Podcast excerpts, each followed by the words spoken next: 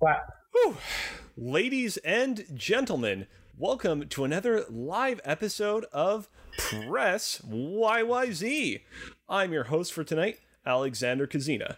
We are your favorite Canadian bod- podcast, and we are coming to you live with episode fifty-three. We have a bunch of cool stuff lined up for this week's episode, but a friendly reminder first off that Black Lives Matter and L G B T Q plus lives matter.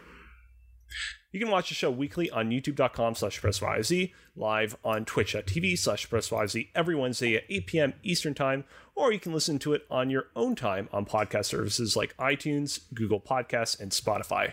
Uh, we appreciate however you choose to support the show, including subscribing to us on Twitch using that free sub that comes with Amazon Prime.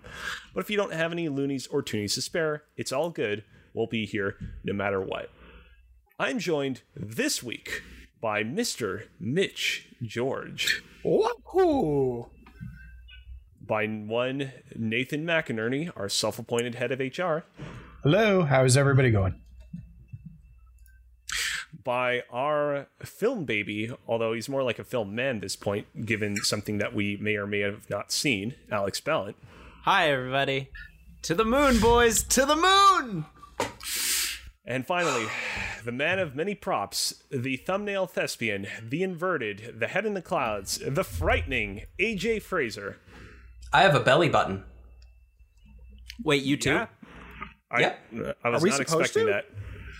Yeah, uh, actually, yeah, unless you're a oh, test tube baby. Are you are you allowed to talk about belly buttons on Twitch? Is that like a bad uh, topic? I don't. I I think you're not allowed to show them. But right, yeah. So I, I, I can't know, like, wear my crop top. No, damn. Sorry. Uh, let's really not open. Take that off the table. Nothing is off the table at this point. Let's be honest. Yeah, Hell we can yeah. switch to OnlyFans or Pornhub at any moment. Uh, I want to start off this week's episode, Mitch, by ceding the floor over to you very briefly so that you can plug an upcoming charity stream you're going to be hosting. It Go probably will be briefly because it also involves uh, uh, some folks around these parts, including in the Twitch chat. Um, yeah, so uh, this Saturday... Well, here's the thing. Here's the thing. If I didn't say briefly, you would talk for a full hour. So it, it's like... Also uh, very fair. Name? What's the name of the doctor from Futurama? Where he's like, every time he says Doctor good news, everybody, Zoidberg. It's the worst. Yeah, I'm Zoidberg. Zoidberg. Every time he says good news, everybody, it's the worst news in the world. And when, then when he says bad news, it's like, oh, crap, there's some real shit. I have to, you know, set the expectations properly so I can rein everyone in proportional to how much things go on for or how, or how bad things can possibly be. I do have go to, ahead, cor- I do just before we get into that, I do have to correct. It was not Zoidberg. It's Professor Farnsworth. Please. I, I was going to say, oh, I'd uh, rather Zoidberg be Zoidberg. Didn't sound, didn't sound right, but I'm like, I have to roll with it because, you know, you don't want to lose any momentum. Well, we said Mitch, a doctor, not a professor. Mitch, go ahead. You sure? Okay. Mitch, go ahead. So this weekend, uh, Saturday, January thirtieth, uh, I am turning twenty-nine years old. Ooh, pause for gross. Pause for jokes. Yeah. Um, Ooh. We are all still the- stuck inside. There's nothing else we can really do with our times, which is why I've been streaming on Twitch a lot more than I have in the past. And I've decided to kind of use my birthday as an occasion to raise money for charity. So I've set up a campaign on Tiltify. We're going to be raising funds for Food Banks Canada, uh, where I think something like ninety-seven percent of all funds raised will go towards the charity, which is a lot better than some of the other charities I looked into. Um, but we're going to be live for twelve hours on Saturday, eight a.m. to eight p.m. Eastern Standard Time. Uh, Kind of gonna have three hour blocks. Um, we're gonna play more Digimon, which I'll talk about in a bit. Uh, I'm going to play. What else did I have on the books? Uh, at, at one point, Alex of Press Y Y Z and uh, Y Y Z Video fame will be joining me and fellow Y Y Z Video co-host uh, T J, and I'm going to play through the gear uh, the first few hours of the Gears five campaign for the first time. Very um, excited about this. I plan on starting Cyber Shadow tomorrow on stream. Um, which we'll talk about in a bit because I know Nathan's played a bunch of it. So I'm either going to continue that if I like it on Saturday, or I'm going to play some Tony Hawk because I haven't really gotten into that. And that last chunk is either going to be me playing through a Pokemon mod, or if we can get enough people, uh, Among Us, Jackbox, whatever the case might be. Um, there are certain milestones where if they are met, um, I might have less hair. Um, Oh. There are milestones where how I much, might I might eat raw vegetables. Where how I much might, less I hair might, are we talking about? Are we going um, full Tamago Sensei? No, no. Okay. Uh, if we can double our initial goal, I will shave my beard on stream. Oh, really? Ooh. Yes. Um, uh, in like no, uh, Ring Ring Fit Adventure is involved in that. Uh, if we hit certain milestones, I will play a spooky game, which I hate spooky games. So I'll play R E seven, which I've never played. Uh, so that would suck if we hit that. So please donate and make me do terrible things to myself. You're gonna play um, in V R? And then other other uh, no, because I don't want to throw up on stream. That's fair. uh, yeah, actually, Phasma could work too for that multiplayer block. T J, we'll see. Um, hmm. He's just hanging out in our Twitch chat over twitch dot t v slash press Y Y Z, just like you can if you want to catch the show live. Um, what else? Is this uh, um, schedule yeah. posted anywhere that we can just look at? No. Or not yet. I'm not that skilled. Mm. Uh, I'm going to put out a tweet tisk, tisk. with like the schedule and all that. Yeah. Um, once it's a, and like some of yeah. the some of the punishments, so to speak. One of them is my wife gets to mess with me for fifteen minutes if you donate a certain amount, and she's very looking forward to that. So. I will make TikToks if certain amounts are donated at once. Um, are you going to do, do all that. the TikTok dances? I will do at learn least them? three TikTok dances if uh, if we get three twenty-five dollars donations. So I vote for the Pokemon main Am dance. I allowed to donate the tw- each individual twenty-five dollars myself? Because I want to see yes. this happen. Okay, perfect. Yes, you can. It all goes to charity. You can and do it's that. It's all going to charity. Uh, more details of that on my Twitter if you want to check that out. Uh, and yeah, it's going to be a ton of fun. I'm very much looking forward to it. Cool. Uh, seeing as how, I mean, you brought it up and we're currently on the discussion of what is going to be on your stream, figuring we might as well delve into Cyber Shadow. Uh, Nathan, this is a game that you have been playing apparently. Is this in any way related to Cyberpunk twenty seventy-seven? Any relation? Um, It's actually the side game from Cyberpunk. No, uh, it's not related at all, actually. Um, so Cyberpunk or uh, Cyber Shadow, Cyber Shadow is is from the studio, uh, not from the studio. It's being published by Yacht Club Studios, who did Shovel Knight. It's a one man team. Oh. Uh, I believe it's Mechanical Head Games, um, but it's a one man. Right. Uh, one man team with uh, somebody who helped with music that basically created this. Um, well, Shovel Knight's inspirations were obviously like DuckTales, Mega Man, uh, Mario Brothers three. When you're looking at the overworld, this is much more Ninja Gaiden, uh, Ninja Gaiden um, inspired. So, hmm. uh, but it feels a lot like Shovel Knight in terms of like things hidden all over the place. Um, it this follows a more Metroidvania Uh, approach where Shovel Knight was here's the levels um, and you don't really have you don't there's no not a lot of need to go back to levels because of new abilities and stuff you've unlocked, but it's just it's a really hard platformer and, and that's what I think um, when when I was playing it I was off put initially by how hard it was, so it took me a while yeah, to get I've heard- to get good. I've heard the comparisons drawn to Metroid. Is it? Do you feel like it's more in the vein of a Metroid, a traditional Metroidvania, like a Castlevania style game, or is it? Because I know the first thing you went to is Ninja Gaiden, and you can definitely see the visual inspiration coming from games like that. But is, does it does it play more like a Metroidvania? I'd say it's like the map feels like a Metroidvania. You unlock powers almost like a Mega Man. It's not just bosses, but like typically after you beat a boss, you'll get a power, but it's like regular ninja moves. Like when you start, you literally can just jump and slash your sword. And then you get like a shuriken that you can throw out. Um, you'll get like a flame up. You'll get a down charge, uh, which you can use to get through obstacles on stages later. So... Um, like it's it's a bit of both. Like the map is definitely a Metroidvania setup, but it still feels more like a Ninja Gaiden. Um, there's, I don't want to say inspiration, but it reminds me a lot of The Messenger. If you guys have you guys played The Messenger? Played it, have not beaten it. Uh, yeah, I played a little bit of it. Um, yeah, didn't get I didn't get too far. A lot of people said, "Oh, you need to keep playing. You need to keep playing." I just didn't. Okay. Yeah, The Messenger ended up being one of my favorite games. I still think The Messenger's a better game overall because uh, The Messenger does really something very cool after you get through the first set of levels uh, that I don't want to spoil. But it's The Messenger would be in a top ten game for me, period, um, because of how good it is and what it does and how funny it is. Um, this is good. It tells a good story. It doesn't quite hit the peaks of The Messenger, um, but it's still a great two D Metroidvania ninja game. Hmm. Sounds cool. Uh, I have no good transition to get into this, so I'm just going to straight up ask Alex, mm-hmm. what in the world is this moon business all about? You know, to you the guys moon. All come in here, you know, just like you're on a rodeo and you're spouting out random phrases. To the moon is coming up dozens of times. It's in the document. I have no clue what any of this is all about. So essentially, GameStop is booming. It's not dead, uh, guys. No, it's not. It okay, yes. okay, boomer. Everybody, time out. Every time out, time out. Okay, so you remember how last week's episode, I'm like, hey, I'm instituting a new rule where you can only talk for two minutes about the financial prospects of Disney Plus. Mm-hmm. We have to institute a similar rule for talking about the E B game stuff, because I, I have a feeling that if we make one wrong turn, we could be spending a lot of time talking about this. And I personally, as a host, have little to no interest in talking about it. And as I'm the host, you all have to listen and adhere to whatever it is that I feel at any I think moment. That's I think that's only because you didn't buy into it. Yeah. Like Alex you, did. I mean...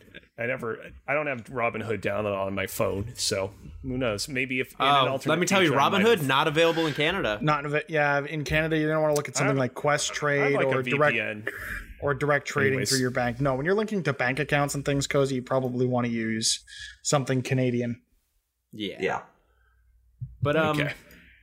Okay, to, to very briefly explain, I won't go into all the details of like how this happened, but it's very fascinating to be reading about this. And also it's really kind of awesome that Reddit also is... Also terrifying. Yeah, but also kind of fuck... The, everyone who it's everyone who it's who it's affecting negatively, fuck those people. So I'm kind of happy true. that it's happening. Um, yeah. It is kind of... It's showing a very fundamental flaw in the whole economic structure that the, um, basically the world what? economy has. But capitalism is flawed? You don't say. No way. But you know Holy what? Holy shit. Essentially, E B or GameStop is exploding because a bunch of rich billionaires made a bad investment and people on Reddit saw it and they're like, fuck these people. Let's take advantage of this and start making and like actually start basically stealing money from Wall Street. And it's awesome. They they, they made a not not necessarily a bad investment. The trend was, hey, GameStop isn't Games. Yeah, GameStop. I GameStop. almost said GameSpot. GameStop isn't doing well. Um, You know, we need to, you know, do these fancy tricks or whatever to make the most we can out of it. Out of, it was at like ten bucks at one point, all the way down down that low. And then, I don't know, Alex, what what's it up to now? Because you right. and the rest of Reddit got involved. So I only have a single share and I I bought it at one hundred dollars, like around one hundred.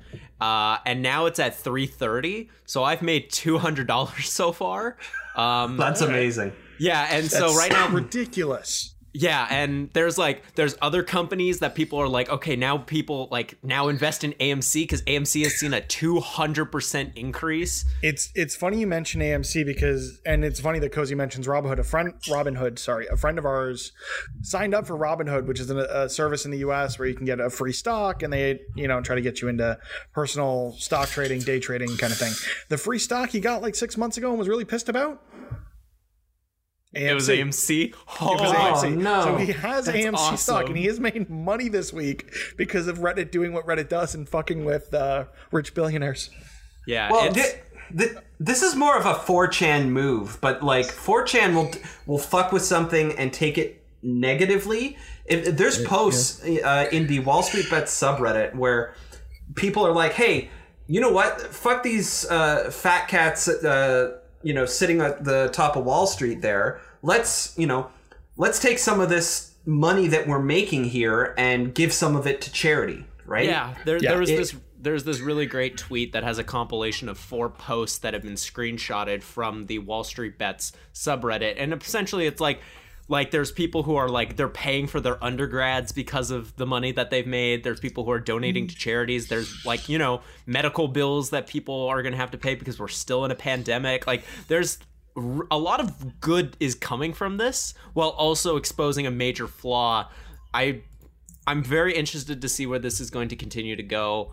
Um, I do, there's, uh, okay, you know, trigger warning, because there's a word that, you know, is not super great, but Jason Schreier has a great tweet about this, and I'm going to read it verbatim from him. A group of Redditors who refer to themselves as autistic retards have inflate, uh, have inflated the stock and struggling video game retailer so high that the White House had to assure reporters that the Treasury Secretary is keeping an eye on it. That is insane that Reddit did this, that the White House is actually stepping in to monitor the situation. Like, I can't believe that this is real. We're in a hell world. Nothing is real. Let's go to the moon, baby. We thought twenty twenty was weird, but twenty twenty-one has started with Reddit deciding that GameStop is worth saving, which in and of itself is totally bonkers, but you got whatever. One more minute. Okay. I honestly, I think one... I'm, I think I'm done. All it. I can say is uh, the stock market opens tomorrow at nine thirty a.m. and you can bet your ass I am investing in A M C. But wait, hold on a second. Hold on a sec. So what exactly was the deal with the catchphrase to the moon? Is it like, oh man, I'm going to get so much money. Because the stocks are shooting build. up. It's shooting up so high that it's going to it, go to the moon. It's like a... It's such a, right. it's such a crazy spike that... Yeah. Real talk A M C here. Stock is up like four hundred percent or something stupid like that. Yeah, Real it went from here. It went from two dollars to a share, two dollars a share to now it's at twenty dollars. And that what, was over the course t- over a day. I was... genuinely pretty excited to find out what this to the moon stuff was when I saw it in the doc. Learning that it is just all the GameStop stuff is just like, ah, oh, damn it. I don't know about you, but I'm very excited if, if about you, this. If you don't want to, if you don't want to talk about GameStop going to the moon, what do you want to talk about? Uh, let's talk about Godzilla. Something I am actually Hell excited about. Hell yeah, dude! That Hell trailer. Yeah! Oh my god, I mean, so good. I mean, I mean, I actually thought the trailer was whatever, but I'm still excited for the movie.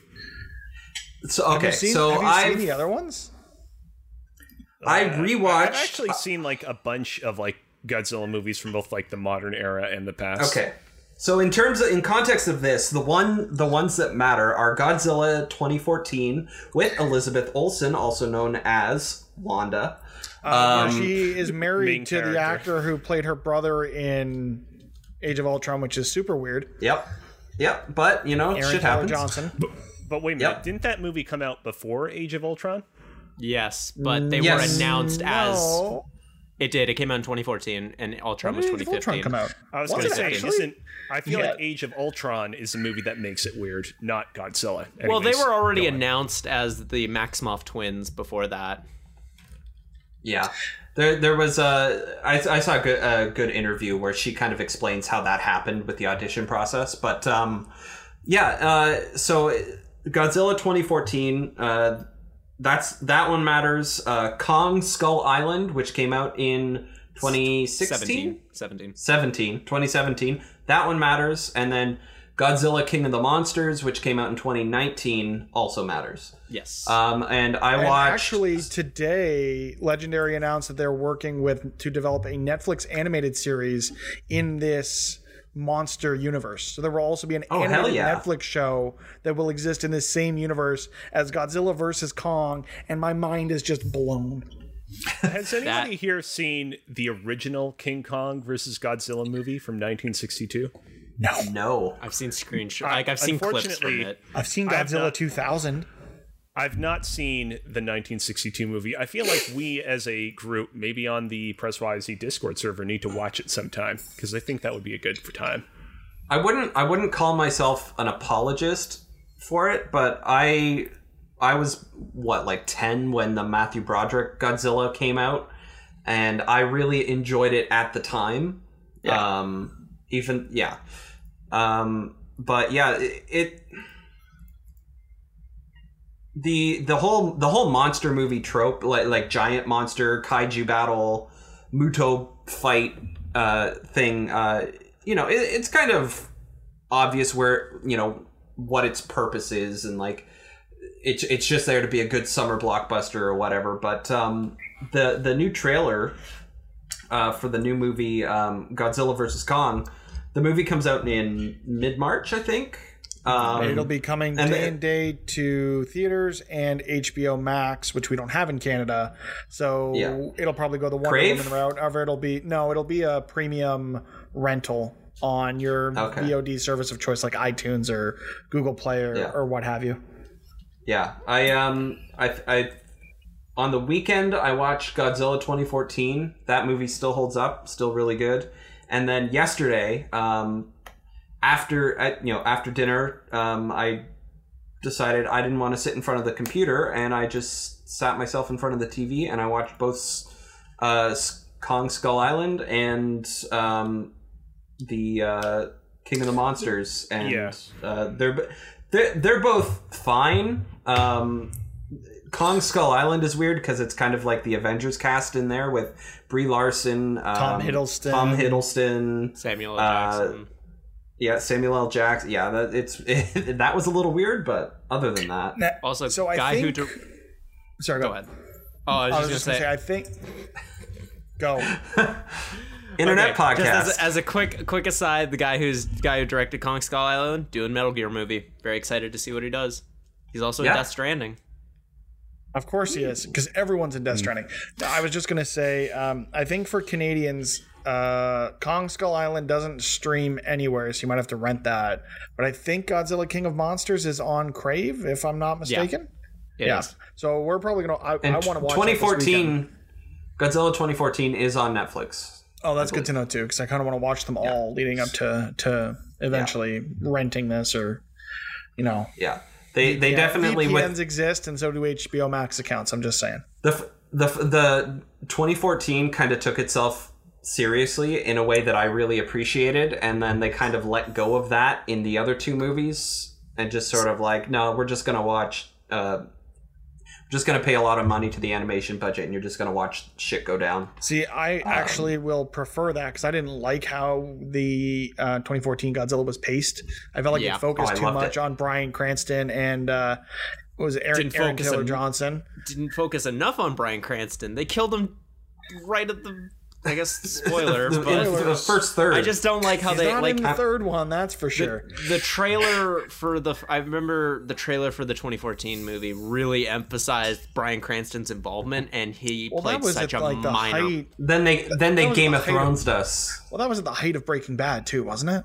Yeah, or but it was still there? it was still it was deceptive. The height of Brian Cranston.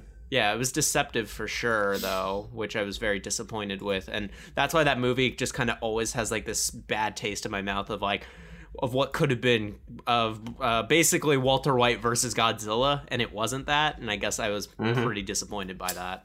I will say, did any of you watch uh, the Shin Godzilla movie, the movie by the director of Evangelion? I yeah. think I did see that at one point, but I it I don't remember it. I think I did see it, though. I saw that on the plane when I went to Japan in twenty sixteen. It's I, I don't really know how I think about it. It is very long and very dry, with its few scenes of action being very impactful, but being very kind of few and far between. Yeah, I, I would not recommend that we watch that one as a rewatch again. I think K- the original King Kong versus Godzilla movie is a much better candidate. I'm also going to recommend the two thousand five movie Godzilla Final Wars, which is the last movie that Japan made before like going on hi- hiatus until the twenty fourteen Godzilla movie. And then the Evangelion director one. Um, if we were smarter, we would have started Y Y Z Video with the Mon- Legendary Monster Universe in review, because it probably would have sunk up really well with that movie coming out. I, uh, that being so said, you can check. Sorry, go ahead. I don't dislike that idea, but what exactly would that be? It would be Godzilla twenty fourteen, oh. Kong Skull Island, Godzilla King of Monsters, and Godzilla versus Kong. I mean. But, I, Maybe we'll do that at yeah. a later date, but you can catch a new episode of Y Y Z Video this week on the YouTube channel, where we will review and rank A Bug's Life. In my brain, I was under the impression that the monster universe you're referring to is much bigger than what it actually is, but I was mistaken. When uh, is Y Y Z Video reviewing the two All the Boys I've Loved movies? Uh, Karma wants to do that after we do this series, so To All the Boys I Loved before in review. Karma, you're in for that? Right? To All the Boys. Yeah, yeah, I'm getting nods from over there, so it'll happen for sure. February twelfth. I will not be on it. What? So you know, whether or not Godzilla versus King Kong is good or bad, I personally, despite not being flattered by the trailer, I personally think that it's going to be a good, fun romp. Uh, there's no doubt that the two are going to have themselves a nice little melee. Speaking of which, A J, you've been dabbling Hi. in a certain Super Smash Bros. Melee as of late? Yeah, I, um, well, I, I was slightly inspired by getting my Nintendo Wii set up on my desk here and stuff like that. Um, I, I decided to kind of go back and and and try and, you know, I, I I've played uh, like over like close to one hundred fifty hours of uh, the one uh, the Smash Ultimate on the Switch, um, and I haven't played Smash Melee in a very long time, and so I've uh, I put it into. I put it in and I started playing it, and I'm, hmm, I think I've been spoiled by how good control has gotten over the last twenty years. Hmm. Uh, because trying to play Smash Melee is, I'm, I'm trying, I like characters that I, I am familiar with in, in Ultimate now. I'm having a hard time translating it backwards into the older game. I feel like you could do it. I, I should actually, I should test it. I feel like you could do it to um, the Smash on the Wii, what uh, Brawl, Brawl. Yeah. Um, yeah. I, I feel like you could do it there. That's. But, I mean, so I'm not somebody who's particularly partial towards Melee. I don't know if the Brawl thing would work though, because if I recall correctly, with Super Smash Bros. For Wii U, three D S, one of the yeah. big changes that they announced with that game is, hey, we're going to be speeding it up a little bit and try and strike a compromise between the That's more true. slow, methodical nature of Brawl and the kind of speediness of Melee. And I'd imagine that, like, I've not like done in-depth research into this, that the Switch version would be in a similar vein. Yeah, I, yeah, well, yeah, the Switch one feels definitely, to my recent memory, feels a lot like the Wii U one, uh, like a good continuation from that. But yeah, going back to, to Melee, it's like, I don't know, I can understand if you stuck, I can understand the people who have stuck with it for mm. so long, um, and that is like their game, how they would continue to think it's great. Going, trying to go backwards and like just kind of relive my, my, eleven year old uh self and, and you know what I remember of it, it's it's it's it's kind of rough in in my opinion. It's it's kind of rough. So hmm. and that's like, and I've got like a legit version, not uh not like a emulated right. copy or anything like that. Um so you know may, maybe some of the streams we're seeing are like emulated versions that have been sped up to feel a little different. Because I know there's that, uh, what, Project M or whatever that's, that's that out there. That was a mod for Brawl. Yeah. Or, yeah, anything like that. So, um, yeah. Uh, it, I, I, th- I think it still can hold up. I don't know if it, it in any official capacity does, but I, it's it's interesting to kind of take a look back at that, for sure.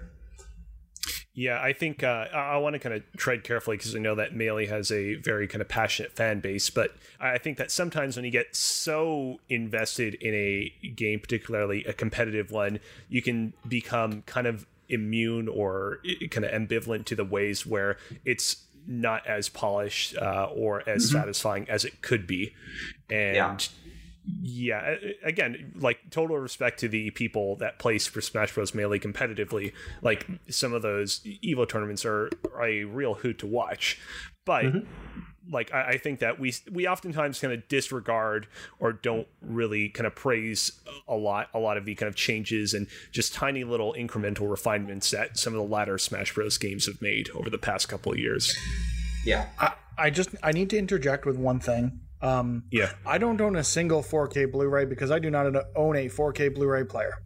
Um, but okay. for my birthday, I uh, saw that my, one of my favorite movies of all time was on sale on Amazon on, in four K Blu-ray, and I do not own a physical copy. That is Spider-Man Into the Spider-Verse. You, I bought this a few days ago. You have, and it is now lost in transit. You have a P S five. Oh, no. Wow. Yeah. But he has the... Is that not a four K Blu-ray player? All yes. digital, baby. Oh, that'll do it. It will. Yeah. Please continue. Speaking yeah. of, uh, oh, sorry, did you uh, have something more you wanted to say, A J? Nope, I'm good. Cool. Speaking of highly competitive experiences, uh, Alex, you have mm-hmm. been playing a certain League of Legends game. I'm back in it. I'm back in oh, it. This man. is a, this is a game that I I played extensively from two thousand thirteen to two thousand seventeen. Like Dude, that was like. Mm-hmm. I remember you talking about League of Legends in the past on this podcast. Did you pick it up at any point while we were recording the podcast together, or am um, I misremembering a misremembery? Uh, I, I've talked about it before because it is a game that I've put I put an extensive amount of time in uh, during my formative years. But um, no, this is like the I every few every few like months or so I try it again. I'm like, maybe I can get a chance to relive some of those real good memories. And then I play like one or two matches. I'm like, this fucking sucks. I remember why I quit. I hate this. The community sucks, and you know I don't like playing this game. And that happens every few months. And back in January, or I guess it would have been like late December, early January, so like a few weeks ago, I decided I'm going to try League again because I was browsing the subreddit and I'm like, man, this game looks... I remember all the good times. And I was like, I'll probably play it for one or two matches and then I'll be done. Yeah, that was a that was like four weeks ago, so I'm still playing it, and I just am I'm having a good time with it. I'm not really taking it all that seriously, um, but it's there. It's a good game at its core that gets ruined by shitty people who play it, um, and that's, yeah. for the most part, that's kind of all I gotta like. I got all I can really say about it is it's just been something I've been having a lot of fun with in the background, especially. There's been I've been trying to catch up on like podcasts and, and videos and stuff, and so it's a real easy game to just throw something on and not have to be paying attention, because if I'm playing anything else, I'm like I feel I need to have this obligation to be fully invested in everything that's going on, and so listening to anything else is just kind of a no. But with this, it's like it's just a real good excuse to be able to be like, I just want to listen to this podcast. I'm going to play League. Uh, speaking Do you feel of an- like uh, Mitch, we don't want. Is this about another Blu-ray? No, it's not about another Blu-ray. All right, go for it. What is speaking it? Speaking of invested, uh, I know we've talked in the past. You spent a lot of money on this game originally. Please tell me you haven't spent anything yet. Nope, not yet. Um, okay. Really, yeah, like okay. really, yeah. Mitch. Yeah, I, I yeah. still, I, I still can't say it's not going to happen. I'm still kind of peeved earlier about you bringing up that Blu-ray, Mitch, but that was a very important question, and I do want to let you know that I recognize that. Well, thank you. You got the seal of approval. So, you know, you say, Alex, that you find League of Legends to be a game that you enjoy playing because it's just something you can play kind of casually in the background. You don't have to, like, focus too intently on it. You can do a little bit of housekeeping uh, while you're smashing heads and doing whatever it is that you do in League of mm-hmm. Legends. Mm-hmm. Well, I'm getting a challenger, yeah. Do you feel the same way about some of the Resident Evil games you've been playing as of late? Well, Resident Evil is one that you definitely should be paying attention to. Um, but yeah, I decided because of the whole big showcase that happened the day after we finished recording last week, um, I was very intrigued by what they showed off of Resident Evil Village, and with the P S five exclusive demo, the Maiden demo, I decided to download that and give it a shot, and that ge- like it's a very very very short demo, and it's mostly just a kind of like here's shows off the atmosphere and the environment that you're going to be in, and it's really cool. Like I'm really excited as somebody who's kind of on off Resident Evil. Like I haven't played like some of the new ones. Like my favorite, uh, like the one game in the series that I really invested myself in is four, and that's kind of it. Um, hmm. I am really interested in what they're doing with Village. The, I mean, it's it's apparently got a lot of the Resident Evil four vibes to it. I mean, the fact that it's called Village is one thing in particular. And this demo was just, it, for one, it looks beautiful on P S five. It runs at sixty F P S with ray tracing. Like, it's a real good showcase. Like, I would suggest if you have a P S five, play it, unless you're, I guess, scared of horror games. But even hey, that's then, me. yeah, I still think it's I still think it's really cool. And vampires are really interesting new direction for Resident Evil. I really like this idea of like, let's kind of with seven, they decided like, hey, people, like, let's take like the kind of Texas Chainsaw Massacre vibes and let's put that into Resident Evil. And now it seems like they're going like full gothic horror with the vampires and werewolves, and it's gonna be really interesting to see what how far they push that. And I think it's a really cool direction. While then you have like the remakes that they've been doing recently that kind of fulfills like more traditional Resident Evil. So, so are, are are we kind of seeing here that, okay, yeah, um, zombies are like yesterday's news, and Konami doesn't know what the fuck they're doing when it comes to Castlevania. So I'm gonna be like, no, we're the Castlevania now. Yeah, it, it really feels like they've, yeah, kind of blended Castlevania and Silent Hill into Resident Evil, and I don't think that that's a bad thing. I'm really glad that they are still sticking with the first-person perspective as well, because though I think two, because two is another one that I played a good amount, but I never actually finished. I do think that, I do think, I really do like the first-person aesthetic to it, and I think it, it does add an extra element of horror. I mean, I was, even though I had watched extensive Let's Plays on seven, I decided to pick up seven as well because I want to try and actually finish it before Village comes out. And seven f- is fucking terrifying. It's it's Village is out in May, right? Yeah. So I wanted yeah. to get it out of the I wanted to get seven out of the way early, because right now I'm not really playing anything, and the next game that's like really like this is the next game I'm going to be playing on my docket is um is going to be Persona Strikers. So I've got hmm. a month before that comes out, so I might as well just get seven out of the way, because I know it's a not a super long experience, but I, I, I mean, it's very nice, and I'm interested to see how they take it with Village. And also that tall lady, she does things. Oh yeah, yeah. Oh yeah. Seeing her in four K. I, I'm I'm actually more more into the um to the other girls there personally, but you know, hey, are you really? Everybody. Oh yeah. Yeah. Are you Y'all really? Y'all are weirdos. The cosplay's you, been on point I'm for curious, that. Alex. Uh, Alex. Oh yeah. I'm, I'm curious. Were you as scared playing Resident Evil seven as you were when you premiered Access Granted? No, us? that was way that was way more terrifying. So I uh, I did something over the weekend uh, on Saturday. Um, one Mark Freeman hosts the Kind of Funny Community Zoom call. And I thought that that was going to be a perfect time to premiere for the very, very first time the documentary that I spent my entire life for the last four months making uh, around friend of the show, Steve Saylor, uh, Access Granted. And it was shown to an audience of thirty people or so. I think Roughly? that was how many? Yeah, it was I around think that's that. How many? Yeah, and it was horrifying. I was filled with anxiety for the whole day. But um, it went really, really well, and um, the most important thing was that Steve really enjoyed it. I, I know it went over well with everyone, but I, it was really, really, really important for me to do justice by Steve, and it, I mean, he himself said that I did, so that was like the ultimate gratification. I um I downloaded Zoom for the first time on any device I own just so I could be there. How do you get to twenty twenty-one without having Zoom? I, I I'm using dis I'm using Discord. I don't talk to anybody else. Your family uses Discord? No. Oh, so you just don't talk to your family? No, I just oh, no. Okay. I'm, I I do video calls and Facebook Messenger, but that's oh, okay. it. With, this is a Facebook Messenger probably. People, but, yeah. yeah, I cried I actually, at the dock just for what it's worth. Which, yeah, like yeah. everyone gave such wonderful words, and it was really cool.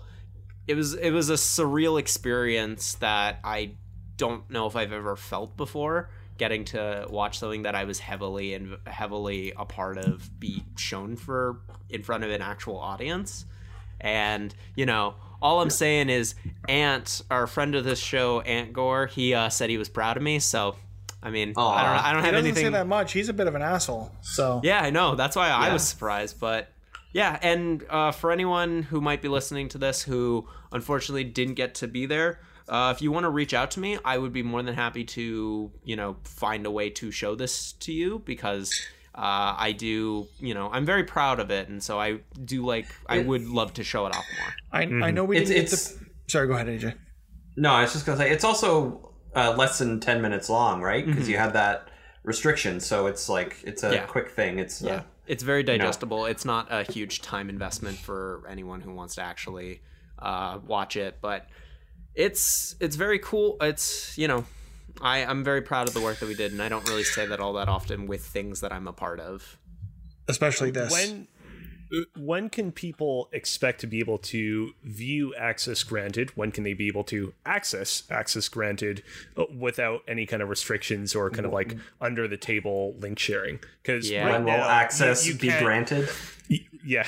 Right now, mm-hmm. you can't share this movie out in the open because of certain restrictions with regards to a Toronto Film Festival, as I understand it. Yeah. Um, there's a lot of festivals that do kind of have like this restriction of like, this can't be posted anywhere else. It can't be posted publicly because this is like supposed to be like, it's supposed to be distributed through like us for the very first time. So it's uh, something we want to be very careful about. I'm hoping it will be sooner, but I can't. I can't give a realistic timeline, so I wouldn't want to say when it can be expected. Um, I I do, want I, I do to say, hope. Mm-hmm. Sorry, go ahead. No, sorry, oh, just I do. I do hope that I do hope that it will be available because I do think, you know, I do think it's very poignant, and I think it's only going to become more and more relevant. Uh, and like, I would very much like as many people to see it because I think it really puts. I think more than anything, Steve Saylor is like the best person to kind of put a face towards why accessibility matters so much. And I just I think that it needs to be seen by people uh, just to kind of put a face to it and understand the importance of why something so little can have such a huge impact on people.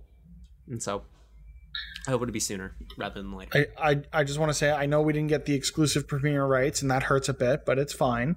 Um, but we do have a Discord, uh, invite.gg slash pressyyz. If anyone wants to hop in there, we can definitely hook up, you know, uh, private viewing through Discord or something along those lines if the need uh, presents itself. So that might be a good yeah. venue to, you know, yeah. um, we'll, we'll place you alone. Share it. We'll place you alone in a room alone with the movie and you can enjoy it all by yourself without anybody watching. I'll be watching. Mitch. Yes, sir. You've been playing some more Digimons, correct? Guys, I can't I can't stop playing this game. It's it's kind of consumed my life. Um, I talked that over the holidays I watched all of Digimon Tri, as well as the the film that came out kind of related to that, mm. and never had I finished any of the Cyber Sleuth games, so I decided, hey, I need something to get me through this early year uh, void where new stuff isn't really coming out, and mm. going back to Cyber Sleuth Hacker's Memory is what's done it for me. I am so into this game. I don't know, it's the, it must be the similarities to Pokemon or something along those lines because I cannot put this thing down. It's so I dang good. Tuned into one of your streams for like thirty seconds and it was just like, this is some weird knockoff Pokemon bullshit, I'm out of here. Well, thanks for one. It's, you're welcome. It's better than Pokemon. It's not better than Pokemon, but it's real good. It's Persona meets Pokemon. Okay, I'm out. Yeah. Alex, it's Persona. Is, yeah, you, just with you had my attention. Terrible storytelling. Okay, I'm I'm lost again. I'm gone. There, there was a, there was a main story mission where you are with a number another member of your hacker group, and he's trying to teach you how to pick up chicks in the cringiest way right, I've I'm ever seen. In. In the cringiest way I've ever seen in a video game my entire life. Like I visibly cringed on stream. Um, But I'm I'm loving the mechanics because it's it's a little more involved than something like a Pokemon because there are certain statistics you can only raise in your Digimon by digivolving, then de-digivolving, and getting to a higher level the next time before digivolving. So there's this whole forward and back thing you do have to balance. Um, it's really good. It's really good. You've also been playing W W E two K Battlegrounds, which yeah, this is a I know something one. About Digimon. I don't really know anything about this one, but um, so this do. was this was two K's sort of filler game for twenty twenty because they didn't come out with a a proper W W E two K sim game. It's very arcadey. It's very reminiscent of like older arcade beat 'em up wrestling style games, if that makes sense, like old like WrestleMania games and things like that. Um, It was free on Stadia last weekend. You could play the entire game for free the entire weekend. And me and a few of our friends in, in the Press Y Y Z community said, screw it. For, I think it was twenty-five dollars for the base game or thirty dollars for the deluxe edition. We'll pick this up and we'll play it together, and it'll be a, a hoot when we do. And it was, it's not a great, it's not a good game, but it's dumb fun to play with friends, which is kind of what I was looking for. So I'm looking forward to finishing the campaign mode, and you know, the monetization in it kind of sucks. Yeah, that's what um, in terms it's of a D L C fest, right? To unlock characters. It's not that it's a D L C fest. It's that everything costs in-game currency, and the grind to um, to earn said in-game currency, it's it's a little too steep, in mm. my opinion. Like we played for. God, three or four hours, I want to say, um, on and off on the weekend. And I had maybe like seven thousand fun bucks or whatever they want to call them. Um, and you can unlock characters at three thousand, six thousand, nine thousand, and twelve thousand. But the characters you want to unlock are all twelve thousand. The Rock, Stone Cold, Becky Lynch, Seth Rollins. So if you they don't really... Just have, they don't just have The Rock available off the start. You have nope. to buy him? Yep. The uh, initial mm. roster, very small, but the uh, roster with all the characters you can unlock, very large. So it very much is a pick and choose situation. I think I'm at the point where I probably want to unlock someone like Jeff Hardy, because I really like Jeff Hardy growing up. Um, so it it can be dumb fun for a while. I don't know how much more I'm going to play, but the fact that it's on Stadia makes it very easy for me if I have a, a break between meetings, or Carmen's using the desk for one thing or another, or we're out and I have my iPad and my controller, then I might boot it up just for some dumb fun. Hmm, neat. Uh, Alex seems to have grown pretty disinterested in this conversation, so I'll disinterest him further by bringing up that I finally got around to platinuming Kingdom Hearts R E Chain of Memories. I actually, I actually want to say right here and right now that I actually don't know if it's pronounced R E or just Re Chain of Memories, like as in Re, as in like Remind, or like maybe it's Ray, like the musical note. Anyway, wait, are we talking about Resident time. Evil? I, I say Re. Yeah, we are. Personally, I platinumed it. Oh, I platinumed Re. Uh, I also, so immediately after I platinumed that game, I'm like, you know what? I want a palate cleanser. I want to get some cheap, dirty platinums under my belt. So I went and platinumed Chickens on the Road and Road Bustle, which are two games that were recently made popular on the Twitterverse by one Greg Miller. Chickens on the Road, you're basically like driving over chickens in a car. Uh, and the description for the game on the PlayStation Store is the chickens have escaped the pen, period. uh, Road Bustle, on the other hand, doesn't even have a description on the PlayStation Store. It's basically Frogger, but you're a man. So I guess an alternate name for this game could be Manor. And you can actually beat the game. So like you get trophies in the game by advancing a certain number of meters.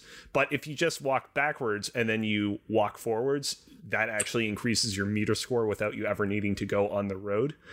So it's pretty easy however you slice it. Uh, in addition to that, though, I also started up a little game by the name of Knack, which I'd previously started a couple of weeks ago, and then when I got around to Re, I basically kind of dropped off of.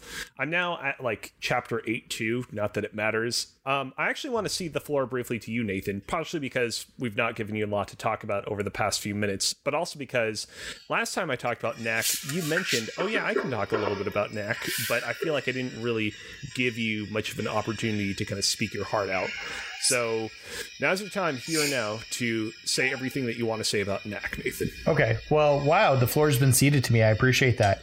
Um, Knack is a good game. People give it shit. It is not a bad game. Is it a great game? No, but it's a good game. Um, I enjoyed the first Knack. Uh, it's been many, many years since I've played it, uh, but it is good. It is better than um, a lot of people compare it to Crash Bandicoot. It is better than any Crash Bandicoot game. Do you include the Crash Bandicoot that came out after Knack's release? Like the fourth one? I've not played the fourth one. For the record, I don't think any Crash Bandicoot games are good. Uh, although I've not played four. So. Hmm.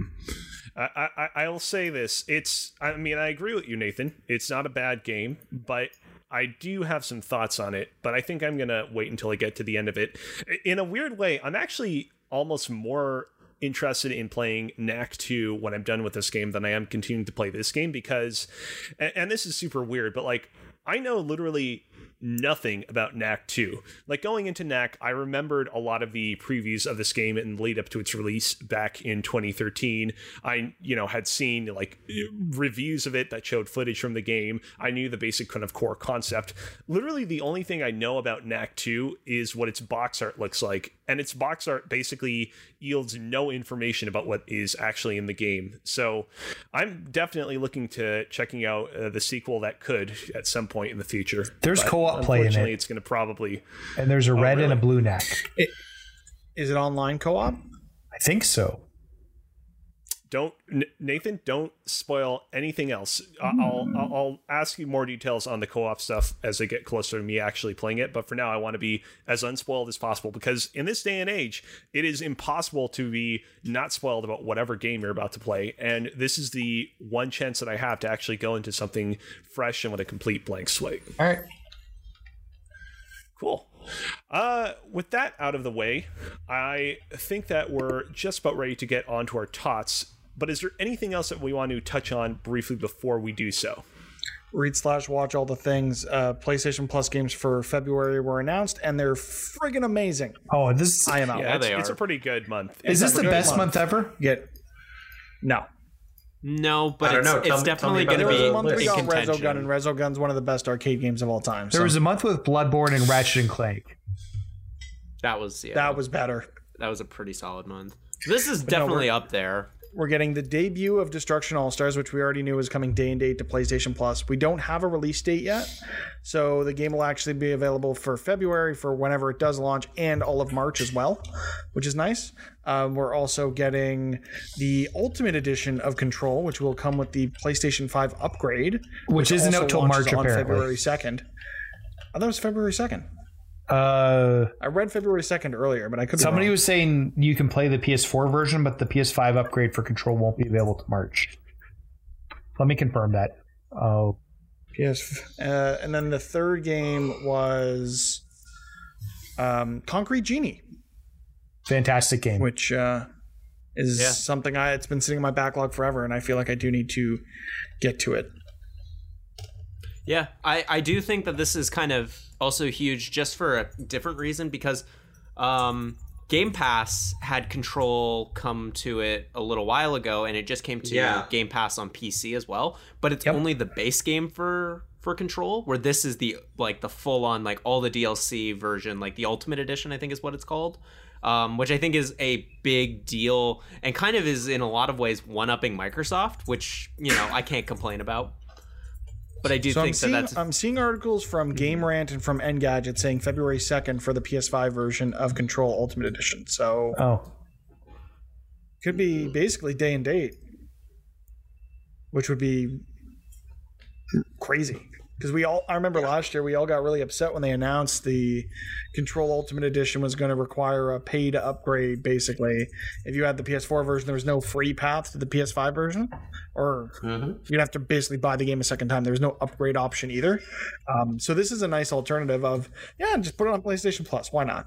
It's a great game. Anyone who is not needs to play it. By all means. Yeah, for sure. Control is one of my favorite games from last year, or twenty nineteen. It's wonderful, it's weird, and I'm super excited to go through the Alan Wake stuff. I'm looking forward to trying it, because I missed it the first time. I'm looking time. forward to trying it, too. It's so damn good. I would, yeah. honestly, Nathan, if you were looking for something to mm-hmm. to stream here on Press Y Y Z, even if you had to do it from the console, that'd be a great game to stream. It is so dang good. Hmm. I also gotta say, this, like, I... I'm very envious of you that this is going to be your first experience, because playing it on P S four, ooh, it was rough, because that it game was, was slog, not for sure. That game was not intended to be on that like it kind of shitty hardware. hardware. Even even on the yeah. P S four Pro, it was pushing it. Have you played yeah. the D L C at all, Alex? No, I haven't. I so honestly, I'm, I was I'm waiting. I'm planning on using this as an as an excuse to play the game again and play all the D L C, and I'm so excited. Me too. Yeah, you and have to just, play. It I know that like. Yeah, I'm I, I'm very excited to get to experience that game again. Also, and as a podcast crew, we should plan a Destruction All-Stars stream. Oh, I can't wait for that. That could be a lot of fun. I, I yeah, probably sure. won't play it. I wouldn't play it otherwise. I don't have so. a P S five. the four of us with A J showcasting should plan a Destruction All-Star stream. Yeah, A J, this is a perfect Sorry, game for showcasting. A J. When I when I when I first saw saw the list and everything, um, I saw Destruction All-Stars and thought it was going to be a PlayStation All-Stars. Oh, so that would have been smart if they'd used this as like an All-Star Derby of PlayStation characters. So there will be. Did anybody watch that State of Play that got posted? I it? need to watch it still. Okay, it's pretty good actually, but it does say there will be new characters coming, and it's a missed opportunity if we don't get uh, Kratos or Sweet Tooth, Aloy or yep. Nathan Drake, um, because I good think about tying their properties together. When you look at the skins they released for uh, Ghost of Tsushima, so oh I yes, we'll totally get it. Yeah, so I, I think it's a no-brainer, um, and I think those will come. I think they just want to start with their own cast. I also thought it was funny that there's a character named PETA. Um, who I think it's P Y T A. I have Pita. to go back and look at the spelling, but she's wearing a giant wolf's head on her head. Oh God, PETA's gonna have a field day with PETA. Yeah, like this is one that was not on my radar when it was announced, and then when it got delayed from launch and said it was coming day and date to PlayStation Plus, I said I will play that with my friends. And I think even if the game isn't, you know, a nine out of ten, I think there's enough people hanging out around the Press Y Y Z Discord that we could get a crew together that want to run through that For game because sure. we've played other bad multiplayer games together, like Predator. Oh, and Remedy's yeah. Uh, yeah. Twitter does say February second for Control. There you go. Yeah. Breaking news that broke two months ago for you right here, right now. We do it. Yeah. All news. Right. Anything else that we want to... Thank you, Mitch. Anything else that we want to bring up before we go into topic of the show? Um, I just want to point we out should? that I've been watching the pricing of Persona two and Persona one for the Vita digitally. And for whatever reason today, there was a six dollars increase on Persona two for the P S P. That's weird. And I don't know why. That doesn't make any sense. There hasn't been a sale since on it since huh. twenty seventeen, but today it had a six dollars increase. Maybe it was That's like a, a, a maybe it was a price adjustment because of the, the dollar or something. They were adjusting prices of things in the Vita store to match the current Canadian dollar or something. I don't know. I just thought that was funny. I was like, oh, I should check the pricing on that. And nope, it is uh, now six dollars more than I wanted to pay. So anyways, let's uh, move on. Wunderbar. All right, then. Ladies and gentlemen, last week we collaboratively debated amongst ourselves what are the best games to introduce gaming to children. This week, we're returning to Rankem for a game of the best video game mounts. Crap. These are the best video game characters that you can ride around on that specifically are biological in nature. So vehicles or mechanisms that are entirely mechanical, such as warthogs, jeeps, motorcycles, are not allowed for the purposes of this competition. We're going to be doing three different rounds. In the first round, I'm going to be going host by host, asking them for a pick, and I I'm going to be deciding based on those picks where they are going to rank in relation to everyone else's pick. In the second round, I'm going to ask each host once to make an argument for why they believe one of their picks was unfairly ranked and what uh, pick another host uh, picked it should go in front of. And then the third round, I'm going to be asking people to pick from a collection of random numbers and based on their selection, making them argue for a couple of mounts that I have under my belt. Oh boy. Are we all ready? No. As ready as I'll ever be. Oh, yep. I like boy. hosting this. I all don't right, like then, playing Mitch. this. Well, if you sound... I think I'm going to have to pick you, Mitch. Go for it. Ha! It worked. I wanted to go first because I didn't want anyone else to take my first pick. It's Yoshi. He's the best video game mount ever. You cannot argue otherwise. No. Really? Yes. Yoshi is I feel like this entire game is about arguing otherwise. Mitch... I know that I'm supposed to let you speak right here and right now and make your case for Yoshi, but it's like, I thought you were going to come out from behind with a real, like, unusual, underground, but impressive pick. The fact that you just chose Yoshi as your first pick is, I'm sorry, sir, but it is in poor form. Put it at number ten. I know, but I'm trying Put to it win, number ten. So it's fine. No, uh, it, because it is totally legitimate a, and within the rules laid out at the beginning, it has to go. Let him make his argument. I let him make his argument first. Crazy picks coming from behind, trust me. Uh, but all no, right, I Mitch. think Yoshi is one of one of the most iconic characters in all of video games, uh, and a lot of people don't may or may not remember that he started out as a mount for Mario in the uh, S N E S Super Mario World game, which is a fantastic game, and continued to be a mount for Mario throughout the years. You look at games like uh, Yoshi's Island, where he had baby Mario he had to escort through.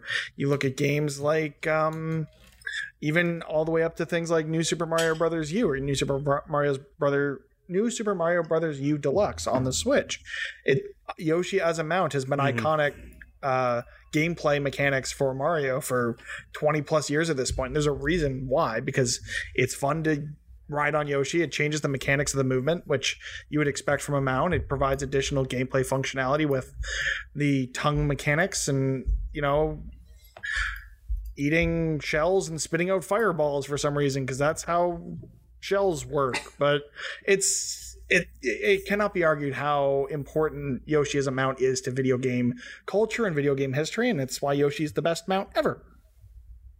Okay, well, like I said, it's going to go at number one for now, but we'll see how long it's going to remain in that spot. Nathan, I'm number one. What's your pick? I'm uh, one. So we'll I'm going to we'll go see. with uh, uh, something from Everybody's Golf. So initially I was okay. going to go with a golf cart, but then we decided that this had to be a living thing. Um, right. So instead, I'm going to go with the special D L C Chocobo that you could download for the Final Fantasy anniversary that was available that actually lets you fly around the golf course. Oh, oh. Interesting. Very interesting. Wow. Do you have do you have any more arguments to make with regards to the Chocobo? Or yeah, it's just a, it's a really cool Chocobo. Um, when you think about games with mounts, you don't think about golf games, and the Chocobo actually really lets you uh, fly around the open golf course. Really cool, and get, allows you to access some areas which you couldn't access before easily. So it's just a really neat little thing. And instead of just driving around like you're used to driving, this is like a little fluttering thing that flutters you around and can fly around the course. So. It's not even the best use All of right. a Chocobo in games. I want to get the Chocobo I, in a weird I'm game sorry, before somebody Mitch. said Final Fantasy. Yeah, I'm sorry, Mitch, but I have to give Nathan bonus points here for coming up with something I was not at all anticipating. This is actually, I believe that you talked about this D L C on a previous episode of the show. And all he does is talk about I this had... damn golf game. But the fact that I had completely forgotten about it and was not at all expecting it, I think it, it speaks to Nathan's uh, stealthiness and charisma. So I'm afraid, Mitch, that Yoshi is going to have to slide down to number two. That makes zero sense. I hate this game. Oh, now oh now you know how it feels, eh? Yeah, I don't like it. All I'm it. saying is we're yeah. off to a great start, Cozy. I really appreciate what you're doing, and I think you're doing a great job hosting. Yes. Why, thank you. For saying that, Alex, you get to go next. Okay. Question: How do you how do you feel about spoilers for Red Dead Redemption two? Bye. Uh, go for Are, it. Is this a game you're ever going to play? Okay. No. Well, you, I uh, think you've given enough warning. Yeah. This is the okay. Uh, spoilers for Red Dead Redemption two. Anybody? Um, it's the horse from Red Dead Redemption two. It doesn't have a name because okay. you get to name it, which is very cool. Um, as well, just over the course of the game, you taking care of it will increase its stats. It'll get faster. It'll be able to maneuver better. You'll be able to drift with your horse. It's very, very cool that they put, because in the first game, there was less of an emphasis on the specific horse that you're using, where then two, they made it so that like the horse is always the same and it like improves with you and gets better with you. And throughout the course of Arthur's journey, you really get attached to this horse that you have, and you can like you can completely customize the look of it, which I think is really great. And it just is so important to the story being told that when, spoilers, Arthur meets his end, so does the horse, but he what? gets a moment with he gets a moment with the horse before it dies, where he's like, spoilers, "I'm sorry," and like, bro. I I warned you, and I know none of you, you are going to play right this game. Beginning. Through and it's also like twenty-five hours into the game as well, which I guess yeah know. I'm never gonna play that much of that game, even if I do start it. We all know how I play games. Yeah, I know. Um so that's why I wasn't afraid of spoiling it, but like Arthur has this really sweet moment with this horse that he's been going through this complete redemption arc with, and it's just this really touching moment that he has with the horse when it meets its end.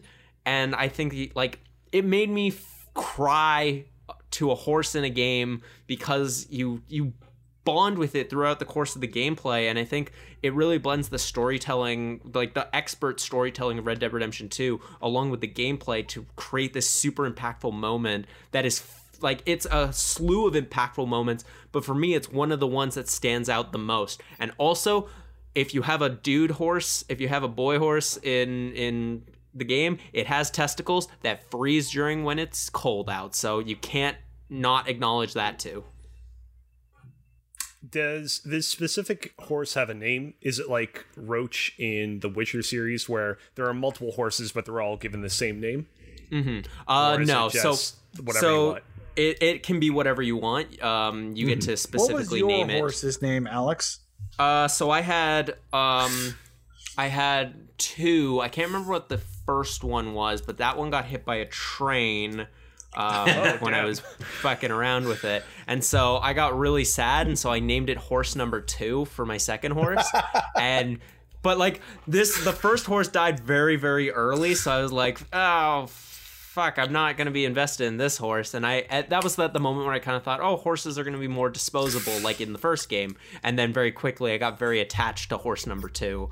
And it was it was really tragic when the story kills it and you just you have like the moment with it before going through Arthur's finale. So rest in peace, horse number two. So I was going to rank uh, the horse from Redemption underneath the golf chocobos, Yoshi. just because, solely because I'm like, uh, I feel like a good video game horse needs a good name. Uh, but at the very end, you delivered that good name in the form of horse number two. So for now, uh, horse number two, aka the horse from Red Dead Redemption, is going to go at number one. Horse number two. Horse number two. When I get back in the host chair, because you are so dead. I mean, we're not going to do an episode of Rank 'em for like a while, so you just watch. None of you ever suggest goddamn topics, so when I can think of something that I can fuck Cozy over with, you sure as shit know I'm going to do it. A J, hi. What is your pick? I had to think long and hard about this, um, because mounts are not typically featured in, in, in games that I play a lot of, mm-hmm. um, unless it's your basic horse, like in a Red Dead Redemption two or whatnot. Um, so I think the favorite one that I came up with um, is Your Friends from Mount Your Friends. I don't know if you guys have played this game before, but they are organic and you use them as a means to travel up the tower Um, to try and place yourself as far as you can to the height of this uh, tower. It is it is a uh, a very entertaining game and uh, fun for the whole family, especially because you get to mount all your friends. I'm now looking at pictures of this. I mean, we should not show pictures of this game. You it's a good thing Cozy's not it. running the show, because I don't know how to do any of yeah. that with the layout he gave me. Yeah, I don't. I would have accidentally shown footage from this game if I was running the show, and then I would have quickly exited out of it. Not that it would have gotten us into any trouble, but you should play this on your charity stream. Yeah, you should oh, play yeah? it on your charity stream, Mitch. Yeah. yeah. If you buy it for me, I will. What's it available? Okay. Okay. P C. So, here's the deal. Xbox as well. I'm not going to play it, A J. That was A J. A joke. It's only five bucks. I you should play coward. it. No. Once again, a lot of bonus points uh, go out to you, A J, because you brought up something that I was not expecting. However, you forgot to mention, A J, that all of the uh-huh. people in Mount Your Friends are mounting on top of a silent and solemn goat. This is true.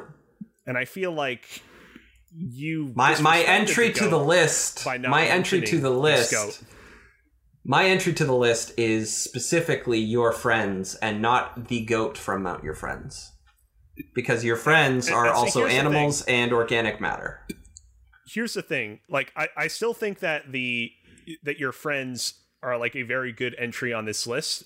I don't think it's bad at all. I'm not like discarding you to the bottom of the list for not mentioning the goat, but I just feel like you should have at the very least mention the GOAT, because the GOAT is doing literally a lot of heavy lifting in this game.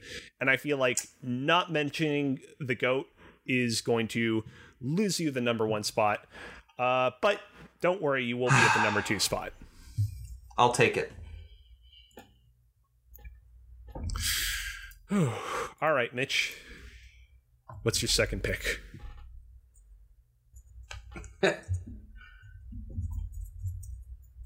um, doesn't really matter okay at there, this Mitch? point, because these are to get me, and I don't appreciate it.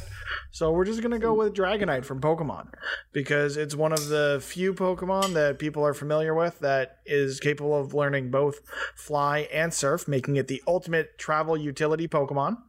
Um, and it's wonderful and jolly and big and squishy, and if I could, I would ride a Dragonite, because Dragonite is wonderful. So Dragonite from Pokemon. See, here's the problem. I, I'm, no I'm holding back. Problem. I'm holding back laughter, because what I'm about to say, it's gonna sound like, ah, here's Alexander Cazina trying to knock Mitch's pick off the list because he has a personal qualm with him. This is actually like this is a legitimate issue that I have with your pick, Mitch. That has nothing to do with the miniature rivalry that we've developed over the course of this episode. But I have to say it, and it's that. I don't know if there's a Pokemon game, and there have been a lot of Pokemon games, so correct me if I'm wrong, but I don't know if there's a Pokemon game where you actually see your character ride on the Dragonite. You are correct that you can teach Dragonite Fly, you can teach it Surf, and you can surf on it on the water, you can fly with it in the air. But, like, even in the later games, the, like, flying animation, it just shows, like, a generic black bird Pokemon. It doesn't specifically show you getting on Dragonite. Am I wrong? Is there a Pokemon game where you actually get to see your character get on a Dragonite? I know there were a bunch of Pokepark games where, like, Pikachu um, would, like, physically ride remember, around Pokemon. I don't remember how the Fly or Surf animations worked in Heart Gold, Soul Silver. I feel, I feel like those might have. And there's always the interstitial of it'll show the Pokemon that you're going to fly or surf on. Um... But there were limitations to it. Do you want me to? Do you want me to modify my pick based on those very specific criteria, but still keep it to Pokemon? I'll sure. You know what? I will give you this exception right here and right now. You can't do something like this on your next pick or the pick after that, but this understandable. Pick right here, go for it. Go okay. for it. Uh, Latios and Latias in Pokemon Omega Ruby and Alpha Sapphire, mm. because that introduced a very interesting mechanic where you were actually flying through the map, which had not been done in Pokemon up to that point. You actually get to see the areas below you. It introduced the um, the wormhole mechanic that was then expanded upon in Sun, Moon, Ultra Sun, and Ultra Moon, made for a very fun time with regards to that. And it made you, well, for one, it gave you a legendary Pokemon like a third of the way through the game, which is unheard of in Pokemon. And it actually had you build a relationship with that Pokemon because you used it so frequently and it was so pivotal to the plot of those games specifically that it was, I'd never used a Latios or a Latias legitimately in a Pokemon game before that.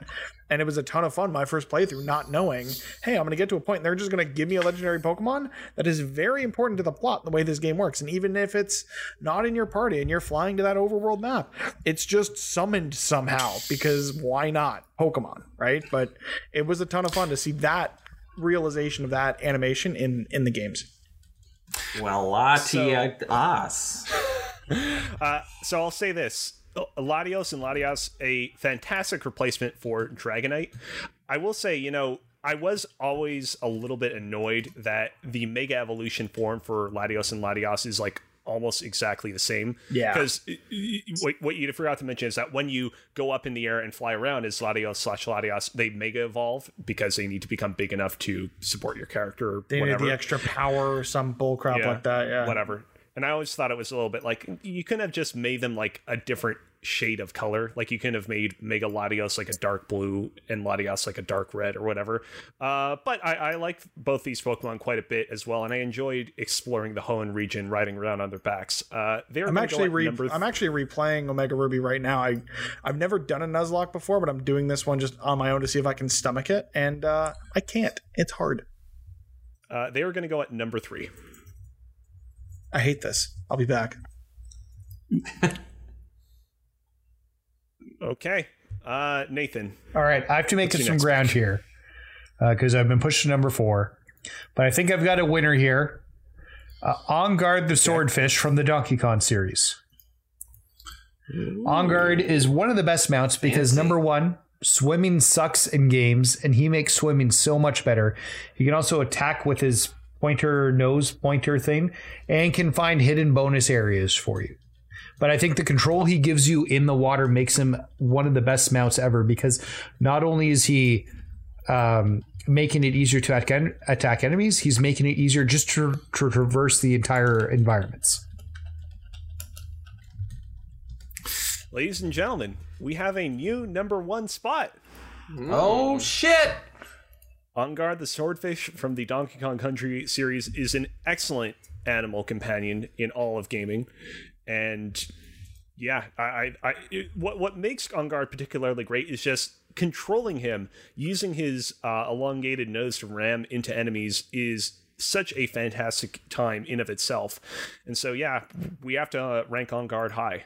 Not saying he's going to be at number one forever, but right now, right here, in this moment, in this second, On Guard is number one. Alex, all what's right. your next pick? Um, I am debating between two, but I think just from sheer coolness whoa, wait, alone. Hold on, hold on, hold on. Uh-huh. I just realized something. Nathan's been gone for a while. Mitch, you mean? Are we taking Mitch. any? Sorry, my apologies, Mitch. Are we taking bets that when he comes back, he's going to be wearing like a cowboy hat or like some kind of costume, and he's going to be riffing off of my whole drugstore Pete bit from the other day? I think he's just pooping.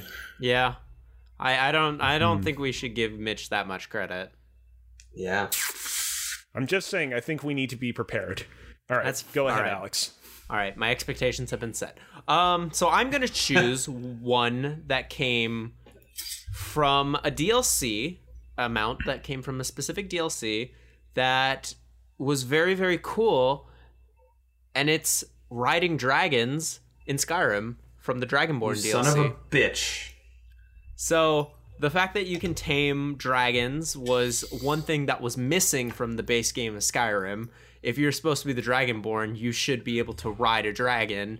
And, you know, there's a story moment in, in Skyrim where you kind of can do it, but it's like not, it's not like implemented in the gameplay.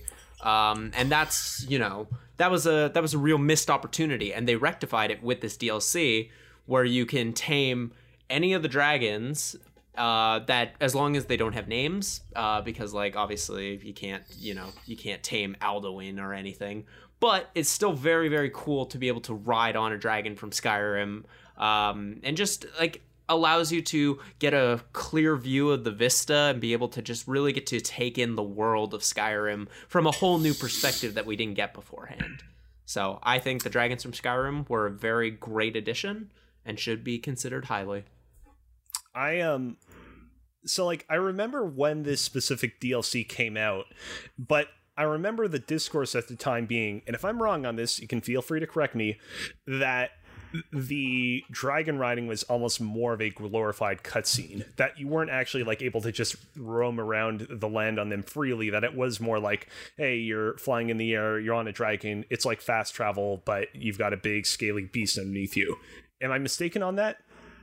Um, yeah, it's not, at least with the base game, there are mods that do rectify that, which I feel like should be considered, that they kind of, it takes the dragon and changes it more into like, to like what you would get from like a horse mount in the game, but still, you know, while flying. And so that was mostly what I was talking about, was because of the Dragonborn deal, which I probably should have clarified, that it's like modded Skyrim along with what came from this D L C. So if you want to, if you can consider that how you will.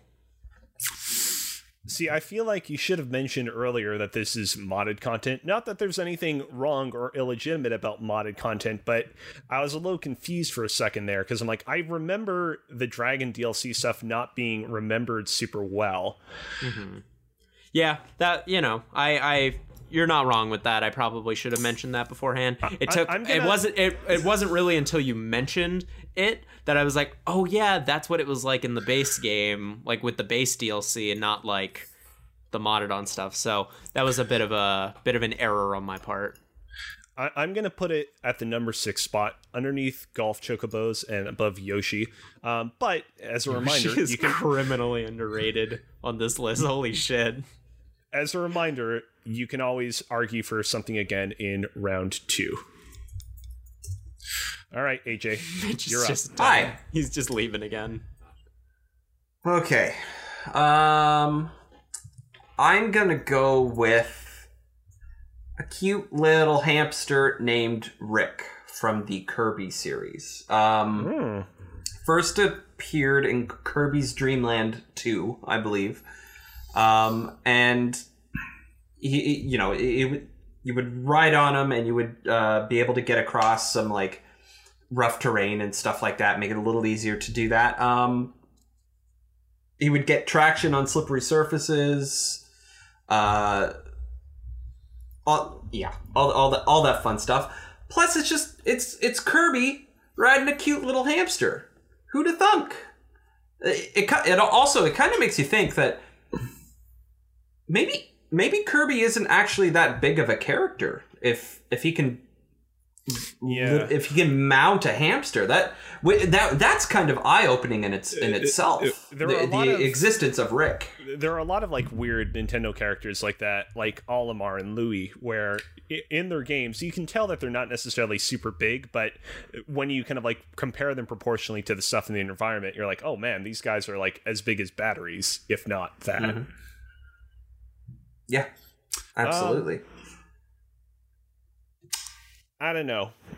I don't know. I, I, I don't dislike Rick. I don't think he's a bad character, but I just feel like I just feel like there are other video game mounts that like do everything that you're describing and more. And so this isn't like an I hate but this character. But they're not a cute hamster. They're not a cute hamster being ridden by Kirby. That is a big factor. None of the no other mount is a cute hamster that Kirby can ride. But you know what's better than a hamster, A J? What? A dinosaur. Which is why Rick is going at number eight, below Yoshi. Rude. Finally! Hey, just remember, you have an opportunity to make Yoshi climb. I have a really good case for Yoshi. It's going to be fun. Very right. exciting. Unfortunately, Mitch, you're going to have to hold off on making that case because we have returned to you and you have to make your number three pick. Okay. Uh, I need one clarification before I do. You said mm-hmm. living creature, correct? Uh, yeah. Uh, like I said, uh, uh, you know, in the pre-viz uh, for the show, like you can make a case for something if it is a little bit more on the fringe, but I am ultimately the deciding factor in whether or not it ends up on the list. Okay, well, this is, these are sentient creatures whom the main characters of the game do mount. Um, mm-hmm. Said sentient creatures can also combine together and form one big mega creature. And I'm talking about the Dinozords and the Megazord in Mighty Morphin Power Rangers, the game on the S N E S. Because god damn it, those dinosaurs are alive. They have their own sentience. They can move around at their own free will. And they're giant fucking robots, which is really goddamn cool. And they turn into an even bigger robot. And that's even cooler. So the Megazord is going on the goddamn list. So here's the thing. I'm going to allow it. And my argument Fuck being yeah. that the, the reason why I said at the top that this is specifically a biological, like animal, like video game mounts is that like I specifically wanted to avoid talking about vehicles. And when I think Robot about the dinosaurs are almost, you know, when animals. I think about me- When I think about Megazords, the word vehicle does not immediately come to mind. So even though it is a little bit on the fringe, ultimately it's keeping in with the spirit of what this list is supposed to be. So it stays on the list. Giant robots. My Let's problem... Go. The thing is, Mitch, though, this these are characters that didn't originate in a video game. They originated in a Japanese T V show that was then adapted into an American T V show that was then made into a video game. And I'm not, I'm not art discounting art, the coolness. I'm not disc- discounting the coolness of the Megazords. I, don't worry, I'm not about to put them at like number nine or anything like that. I'm just saying like it would feel unfair to put them above some of the characters on the list that uh, Why that are not? entirely put original. Wherever you want to put them. Follow your heart. Let your heart be your guiding key, Cozy. I'm going to put them at number five. And my, my argument being that, like, whatever. It, it, in this weird internal logic in my head, it feels unfair to put golf chocobos above it, considering that chocobos come from another video game franchise. Okay. So, yeah. Megazords are going to go at number five, uh, below Megalodios Latios, but above golf chocobos. How are either of those below the friends from Mount Your Friends? The other two I, I can understand. Cute little hamster, not above spot. That. I have I have my qualms about the top, top Mitch, spot when we get to it, but you're currently at number one in terms of points. Because I'm the only one you with three, game, that, right? three characters on the list. Nathan, what's your third pick? Um, Cozy, have you game. played Persona five? Uh, I, oh, it's one of those like bucket list games. One. I feel like I've gotten like. Oh, by the way, I as I'm talking through my explanation of where I'm at with Persona five, I realize what you're about to say. So, it's a good you one. know, I just if anybody here cares about light Persona spoilers, you might want to cover your ears. I'm okay because I'm pretty sure I know what you're about to talk about, and I don't consider it a huge spoiler. Go ahead. Um, so I had two options from Persona five that I can bring up. Um, I think I'm going to stick with Morgana. Um, in her cat bus form. Wait, wait. What's what's the other one? Am I stupid? Uh, this I thought about it and I didn't go with it. Johanna, because technically she's a motorcycle, but she's a persona. Oh yeah. Oh, okay. Yeah, you're right. You're right. So you don't ride her, but she every, every animation, um, Makoto's on like mounted on the persona. Hmm. So, uh, but yeah, no, we're yeah, going to go with Morg- Morgana, the cat bus that allows you to explore the depths of mementos. Um, and it can ram creatures that are down there. And you actually, if you have the right uh, ability hooked up, you don't even have to fight them. They'll just gain an experience points yeah, you if you're high enough. Them, yeah. And you can just run around yeah. mementos, smashing them with the bus. Um, it is also a play on My Neighbor Totoro, which is another uh, cat which can turn into right. a bus. Right. So you, you know what? It, for you alone, bringing up the fact that it's a reference to My Neighbor Totoro, which is something that I never previously like put the dots together on that. I feel like I need to give your pick a highish ranking. That being said, I can't rank it as high as number one spot because On Guard is almost flawless, and also I don't feel I can can rank it at number two because Horse Number Two is just a fantastic name. Mount Your Friends also real original, so I'm gonna have to rank it at number four. All right, uh, below the Mount Your Friends Friends and above Megalodios Latios.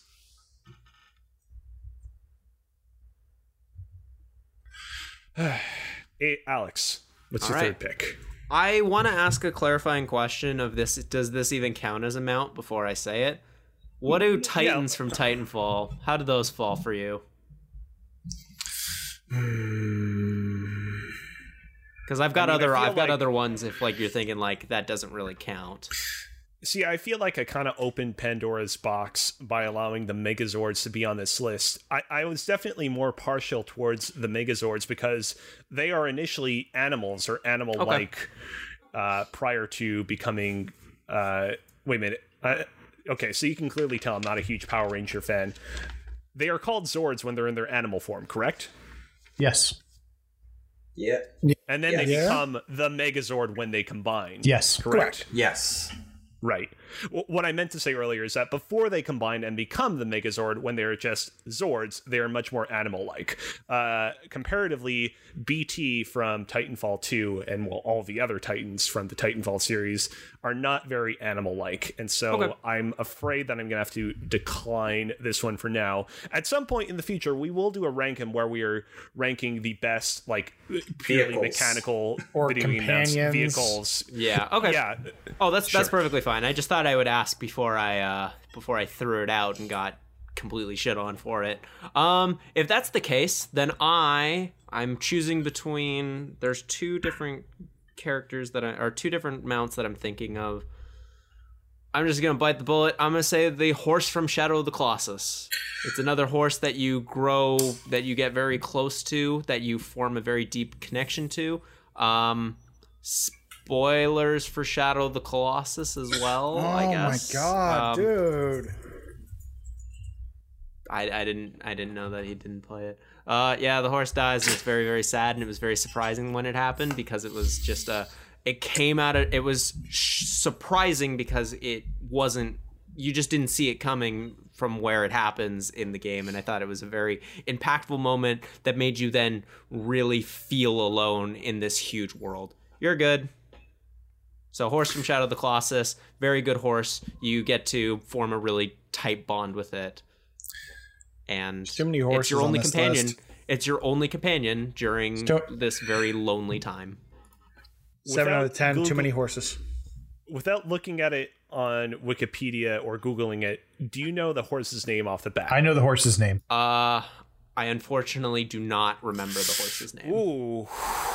Yeah, I probably should have Googled that. Can I tell you the horse's name? No. Yeah, I can just go for it. Argo. Argo. Argo, and it's actually um, a bullshit horse. The controls on that horse are bullshit. Act- I was going to say, its actual name is, I looked this up while Alex was talking, it's actually Aggro, A G R O. Oh, Aggro, sorry. Oh, okay. It's right. It's fine. It's um, close enough. You, you almost stole Alex's points there, but you said it wrong. Like, here's the thing. Like, Aggro is a video game character that a lot of people actually have like a very deep and intimate connection to. I, I believe that the uh, what, what's the name of the director behind the Team Eco games? Oh, uh, um, Japanese name. Um, yeah, it's on now, the tip yeah. of my tongue. Funuma, um, Fumito Ueda. Fumito Ueda, right? That's it. Yeah, I'm, I'm reading yeah, off I, of. Google. Yep, Japanese think, name. Like, I'm pretty sure, I, I'm pretty sure that Japanese name said in an interview at one point that like he was inspired to make The Last Guardian because like he went into uh, Shadow of the Colossus expecting that people wouldn't think twice about Aggro, and instead people came out of that game being like, oh man, I have a real personal connection to this horse. And so he's like, all right, I'm going to make a game that is entirely about your character and his animal companion. So like. It, I feel like I do need to state the kind of significance and importance of Aggro as a character. That being said, I don't feel like your argument for Aggro was all that great, Alex. Oh, interesting. So, okay. in, in I mean, ninety percent because you didn't even know what his name was, but you know that's yeah, just how the okay. chips fall. I, I'm gonna him. have to. I'm gonna put him above Rick from Kirby, but below Yoshi. Really? Should have went I'm with afraid. my other pick. I actually knew that horse's name. Yeah. What is with all the well, horses? It, well, you'll have to wait. Well, until we didn't time. have a lot to go with with mounted. It has to be alive. You go with the Megazord or the dino. I, mean, I have already, dinosaur themed all of mine. I just we've got a swordfish, friends, a cat bus, Pokemon. That swordfish yeah, is going. Robotic down. What, there's two horses on here. A fantastic bird. Yeah, there's literally dragons. Two horses. For now, A J's going to bring like three more at least. He, well, he has you know, one more pick. I, I exactly. was going to say, like, a few years from now, we'll just do another best video game mounts rank and discussion topic. So keep it in your head for when we eventually do that again. That'll never A J, happen. Hi. You never know, Mitch. You, you you might that might be your way of getting revenge on me. You'll be like, hey, let's do the best video game mounts, and it will be, have been three years, so I'll have forgotten about it, and you'll use that as a means to screw me over. You thought about that? I am now. Yeah, Mitch, you think about that, Mitch? You think about that, huh? Huh? A J, huh? Just do the thing with the thing. Yeah, you check. Okay. All right. Um. Yeah. Uh. Listen, we've all danced around it. Uh, but we need to add one more horse to this no list. More horses, and that is oh boy. that's Epona from The Legend of Zelda. Um, originally in Ocarina of Time, Epona um, you meet as a baby horse, and uh, she becomes your way to escape. The, the only way to escape um, the the ranch when it gets when you get locked in and trapped inside, and she can jump over the the the edge. Um, and then also, um, you know, in the in the future, seven years later, she remembers you. She is in your horse. Epona is your horse. Um, then as time, you know, as as game, games go on and whatnot, um, like well. Even in Ocarina, where, where you get to ride on top of her, she has to jump over the bridge as an adult. Um, that part I just remembered. That part's amazing. Um, but when you get to something like Twilight Princess, um, and she's th- there with you from the start to the very end, pretty much, um, especially in the final battle in Twilight Princess, that moment, uh, ab- absolutely phenomenal, and all because Epona is there and she is the one consistent. Um, but then um, you get to Breath of the Wild, and you can have any other horse you want, or, or with the right amiibo, you can bring the real Epona into Breath of the Wild. She she's just so completely versatile and wonderful. Uh, Epona is great. See, here's the thing. Going into this list, in my mind, Yoshi and Epona were more or less equal in terms of ranking. But I really respect the fact, A J, that you didn't immediately lead with Epona. You, you know, presented some more interesting choices first, and then you pulled out your Epona card when nobody was expecting it. I thought we were going to... I was briefly of the belief that we were going to go this entire uh, first round without any mention of Epona. So I do want to give you credit in that regard. And, you know, you, you make a good point, which is that gamers have shared a lot of pleasant memories alongside Epona. So I think just because I think that this character that is going to rank above it is an example of a video game mount that controls a little bit better, I'm going to have to put it underneath Megalodios and Latias at number six. Wow. Sure.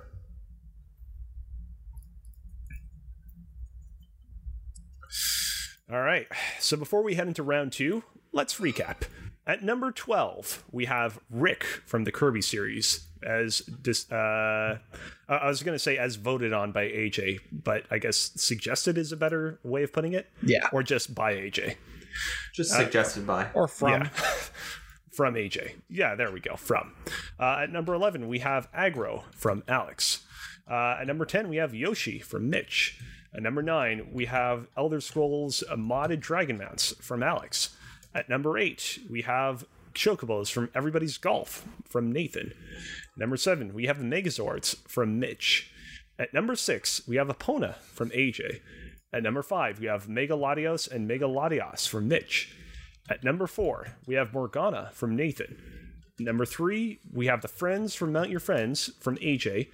At number two, we have the horse from Red Dead Redemption two from Alex, who named his second horse, horse number two. And at number one, we have On Guard from the Donkey Kong Country Saga. Are from we ready Nathan. to head into round two? From Nathan. Sure. Are we ready to head into round two? Yep. Mitch, do it. Let's do it. Mitch, I haven't heard you express your approval. I don't care. All right, then. Mitch, you're in second I was place. Say, he's in second place. Cheer What's up. His problem? yeah, yeah I, I don't really get it. Being, a, being a wiener.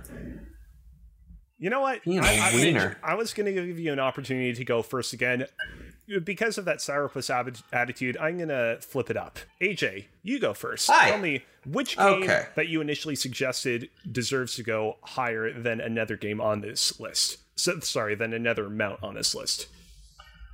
I think uh, Rick from Kirby need listen the the golf chocobos. He didn't specifically say the chocobo from Final Fantasy. He said the golf chocobo. The golf chocobos are just a glorified golf cart. That's all they are. Golf carts don't fly. Rick from Kirby is Rick from Kirby is versatile, and with with all all the things that I mentioned previously, with The the the ter- with the, with being able to to cross the rough terrain and whatnot, it just plus he's a cute hamster, and the golf chocobo, it's just a golf cart. It's just a stupid golf cart. You know what? You said one key word in there, A J, and it was versatile. Mm-hmm. And earlier I criticized mm-hmm. the fact that Rick, you know, does some actions that you know, other video game mounts do, already do and more. But you, you are right. Compared to the golf chocobos, Rick is undoubtedly more versatile. So I'm afraid... Is there a rebuke Nathan, section? That Don't we get to argue back? Golf chocobos is going to get... That's a good point. It, it's been... Uh, I yeah, wanna, it's, it's Cozy's I mean, game. I will say... Uh, that it has been a little while since we've done a game of Rankin, so my memory is a little bit on the hazy side, and so you will have to accept my apology in not considering that before going into this. Uh, you know what? I'll, I'll I'll take a very quick rebuttal if you have one. Um, the golf chobacos are more than golf carts because they are actual living, cute little animals that you can ride around the golf course, and they flutter, and they do are versatile, and they do change the way you can maneuver around that golf course, as well as finding collectibles on it uh, and currency. Uh, so it actually does have quite a bit of a purpose there. And they like they're more than a golf cart. He keeps saying they're a golf cart. They're not. They are little animals, uh, birds that you can ride around the entire golf course. You, you said yeah, they replaced a golf cart. Nathan, you said that they changed the way that you maneuver the golf course. Can you expand on that? Well, because the golf course the carts, you just drive around the golf carts.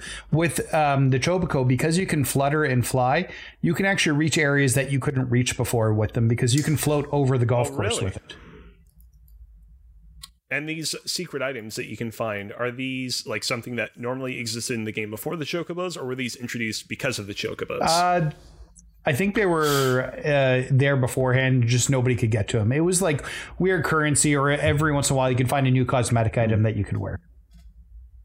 Okay. Um, I, I, I, I, I, I, apolo- I apologize for interjecting, but the long face I've had for the last like minute and a half kind of goes back to the GameStop thing we were talking about.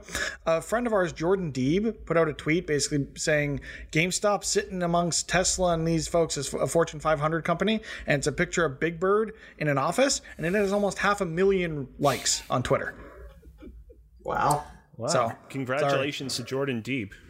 Please continue. I apologize, but that had to get no, shouted that's fine. That's okay. It's totally fine. Uh, see, here's the thing. You made a real good counter-argument, Nathan. A J, you card. argued real good for Rick from Kirby. I do think that he is a better character than I feel like I'm making him out to be, putting him this on the list, but I'm afraid that he's going to have to stay at the number twelfth spot for the time being. All right, Just Alex. The golf cart. Mm-hmm.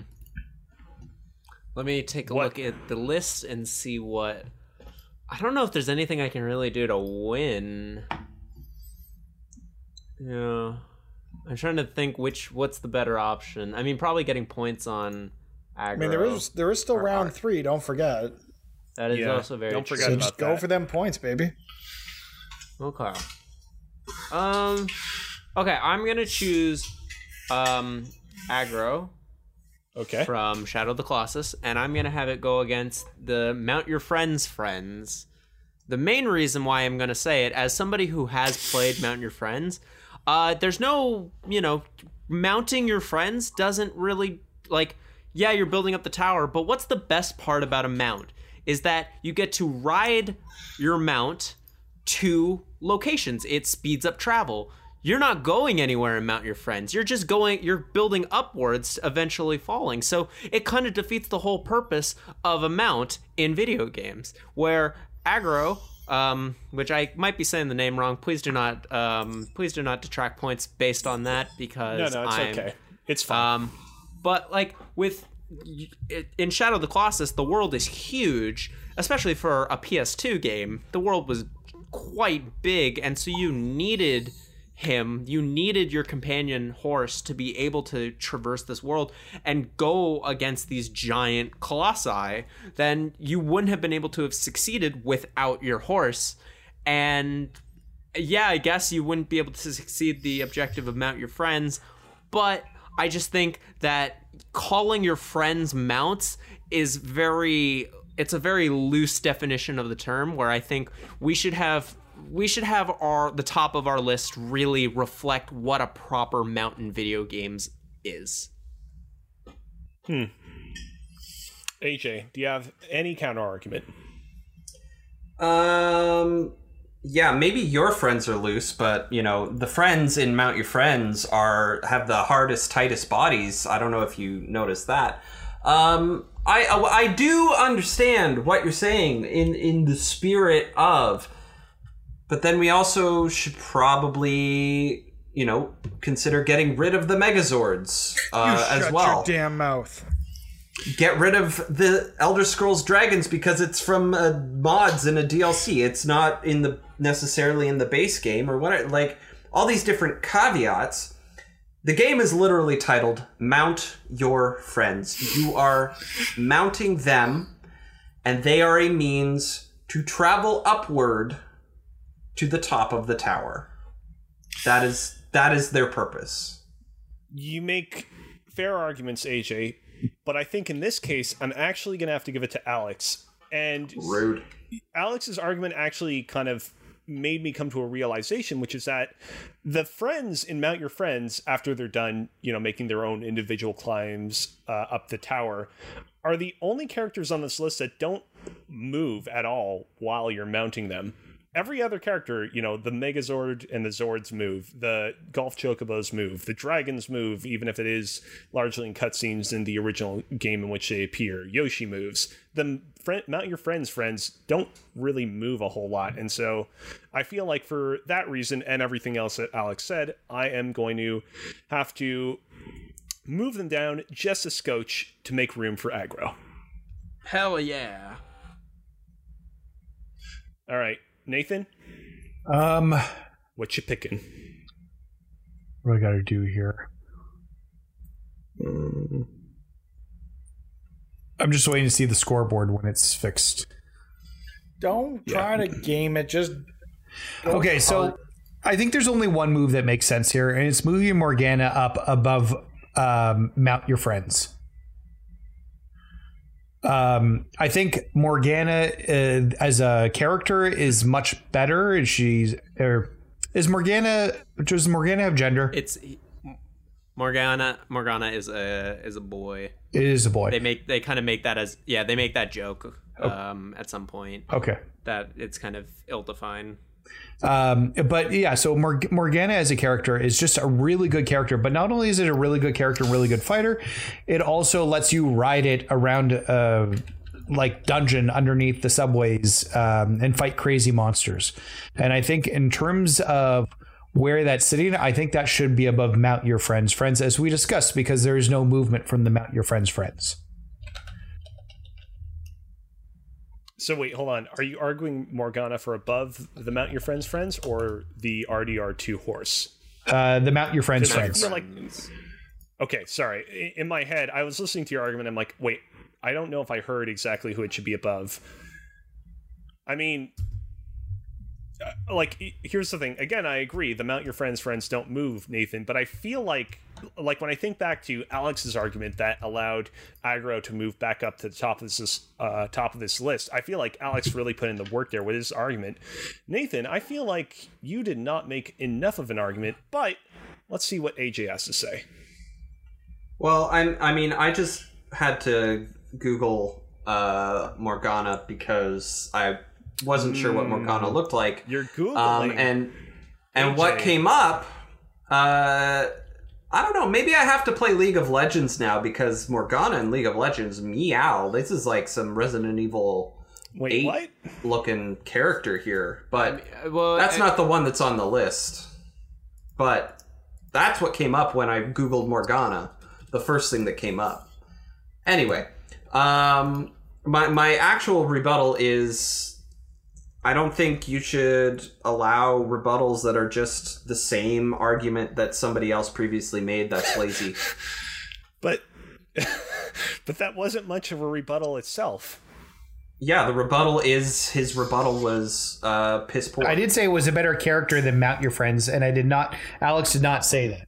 I finalized it with the same thing, but I started off completely different than what Alex started with. The characters in Mount Your Friends are literally you and your friends. You can swap the faces. You can do whatever you want. You can have the dangly bit stop spinning if you're into that. Whatever you want. I'm gonna, I'm gonna fly something by you guys. The both of these characters are at two points, being at number four and number five on this list. Would you be down for me swapping your ownership of each of them? So Nathan can end up with the Mount Your Friend's Friends, and A J can end up with Morgana as a way of resolving our little dispute. No. Or we could just leave them sure, where they I'm are. I'm fine with that. I'm okay with that. I'm less okay if with that. If we're fine with just leaving... You're less oh, okay with that. Of course you what? Are. I have no opinion. Nathan, you're less okay with what? Um, not switching. It is, it is. Like, if, if we're just talking about switching names, it puts my spot a bit higher so that if something shifts down, Morgana doesn't go to one point. You know, I'm just going to leave it the way it is.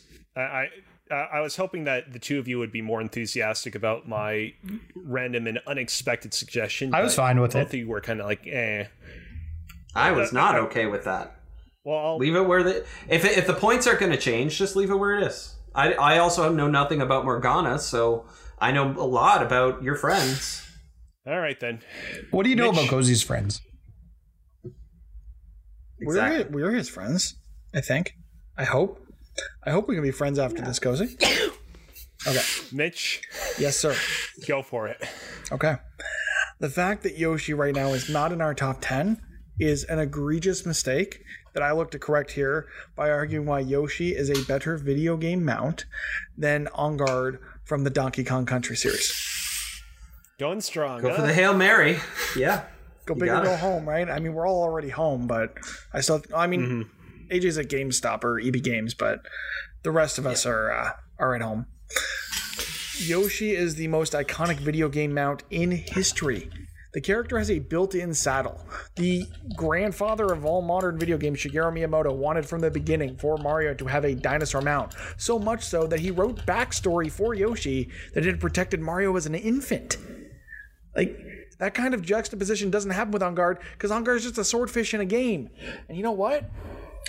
I look at this piece of merchandise that I have in my hand. I see Donkey Kong, of course. I see Diddy Kong.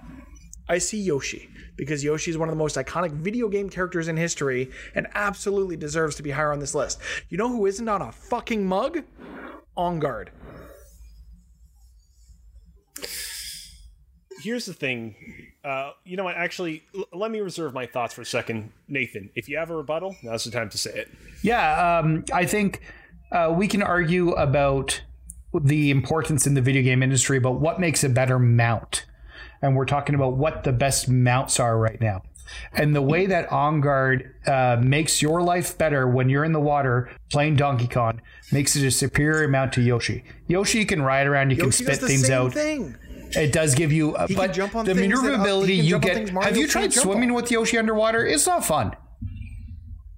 Swimming with Yoshi sucks. The, the games where Mario, the, the games where Yoshi is a mount, is not a game where Mario goes underwater. I'm just saying you can go underwater so, and you can, he swims terribly when you, he gets in the water. Well, yeah, but how is On Guard on land? It's the exact same goddamn I, argument the other way around. Except being on land is not a problem to begin with. Being in the water sucks, and it makes not being in the water way, Yoshi way better. Your life it's better a quality of life improvement that Yoshi does that not grant Mario on land. Can't jump on. Yoshi needs I, to be on this list, Cozy. If you're not going to take my advice and put it at number one where it deserves to be, at least put it somewhere. The, the thing is, is that, you know, Nathan made a good point, which is that controlling Mario on the ground was already, like, perfectly fine even without Yoshi. And Yoshi just made, you know, exploring the ground slightly better. Oh, no, it made one of the best games of all made, time better. Oh, no. Donkey Kong Country sucks. Made, you know, controlling uh, yourself underwater, which in many games kind of sucks, into a really pleasurable experience. That's not true. I Echo like, the Dolphin is phenomenal. Uh, uh, this is true. I, I don't know, to be honest. I, I played that game when it came out as part of like the Sonic and Sega Ultimate Genesis collection, and I was kind of so-so on it, to be perfectly honest. But we're not arguing about that dolphin right here, right now. Mitch, if you had picked, like, literally any other character on this list, if you had kicked the horse from Red Dead Redemption two... Then put it above the horse, I, it's fine! But you didn't argue for that. Uh, you didn't argue for that. You argued he is better than On Guard. You did not Guard, argue for him is, being better On Guard than is horse not number a rem- two. It's not a memorable mount. Yoshi's on fucking mugs! I'm T-shirts, sure you could find... bibs! Fuck, I googled it, there are no On Guard mugs. I googled that shit. I'm pretty sure that somebody has made like an On Guard mug on Etsy. I'll help my wife make one. This is a mistake. This is a mistake. The mistake was not picking the right thing to put it against. Your list is going to. Twitter is going to hate your list. They are going to hate it. I'm afraid that the list is going to have to stay as is. So that's oh, at wow. number twelve, Rick from Kirby from A J. Number eleven, Yoshi from Mitch. And number ten, the modded dragons uh, from Elder Scrolls by Alex. And number nine. Seeing as, seeing as Mitch is being a poor sport, can we just switch Rick and Yoshi just to when he comes back and he sees it? Uh, are you? It's, okay it's for no points. Are, are it's for okay? no points. Yeah. Are you okay with that, A J? Yeah. Just yeah. Just switch. Just switch. Yeah. Right. So yeah, just do that. All right. Number, Perfect. Number twelve, Yoshi from Mitch. Number eleven, Rick from Kirby uh, by A J. Number ten, the modded dragons from Elder Scrolls by Alex. Number nine, the golf chocobos by Nathan. Number eight, the Megazords by Mitch. Number seven, uh, Epona by A J. Number six, uh, Mega Latios and Latias by Mitch. Number five, Morgana by Nathan. Number four, the Mount Your Friends Friends by A J. Number three, Aggro by Alex. Number two, the Red Dead Redemption two horse by Alex, who named horse number two. And number one, On Guard by Nathan. Man, but they don't tell you that hosting five by five is really tiring. Yeah, it but is. The show must go on. Uh, I'm going to switch things up yet again. Alex. Yes. I want you to pick a number between one and eleven. Hmm, I will go with number seven. All right, then. I want you to tell me why Rhyhorn uh, from Pokemon X and Y, where Rhyhorn is a rideable Pokemon, is a worthy contender for this list. One second. I played this game. I, I oh, will, I remember Rhyhorn. Okay. I, I was going to say, I will give you an exception in this case and let you Google it. I, I'm not going to have a, yeah. any qualms with that. Yeah, I did play this game. I don't right, remember riding better. him. Okay. Uh, I mean, Pokemon, you know, from the get-go, you always kind of thought, like, Pokemon would be a great pet. And when you have a pet that's big enough to ride... Uh, why wouldn't you want to do that? And it was a limitation of the technology of, like, the Game Boy and Game Boy Advance that, like, you rode them when you could give them moves like Surf and Fly, but you never really got to see it. And so, if I'm remembering Pokemon uh, X and Y correctly, you actually do get to see your character ride the Rhyhorn. Am I right? Yes. Okay, and that was, you know, that's a big deal because it's something that was lacking in a lot of Pokemon games before this. And with the three D S being a bit more powerful, they allowed, it allowed Game Freak to actually be able to do that.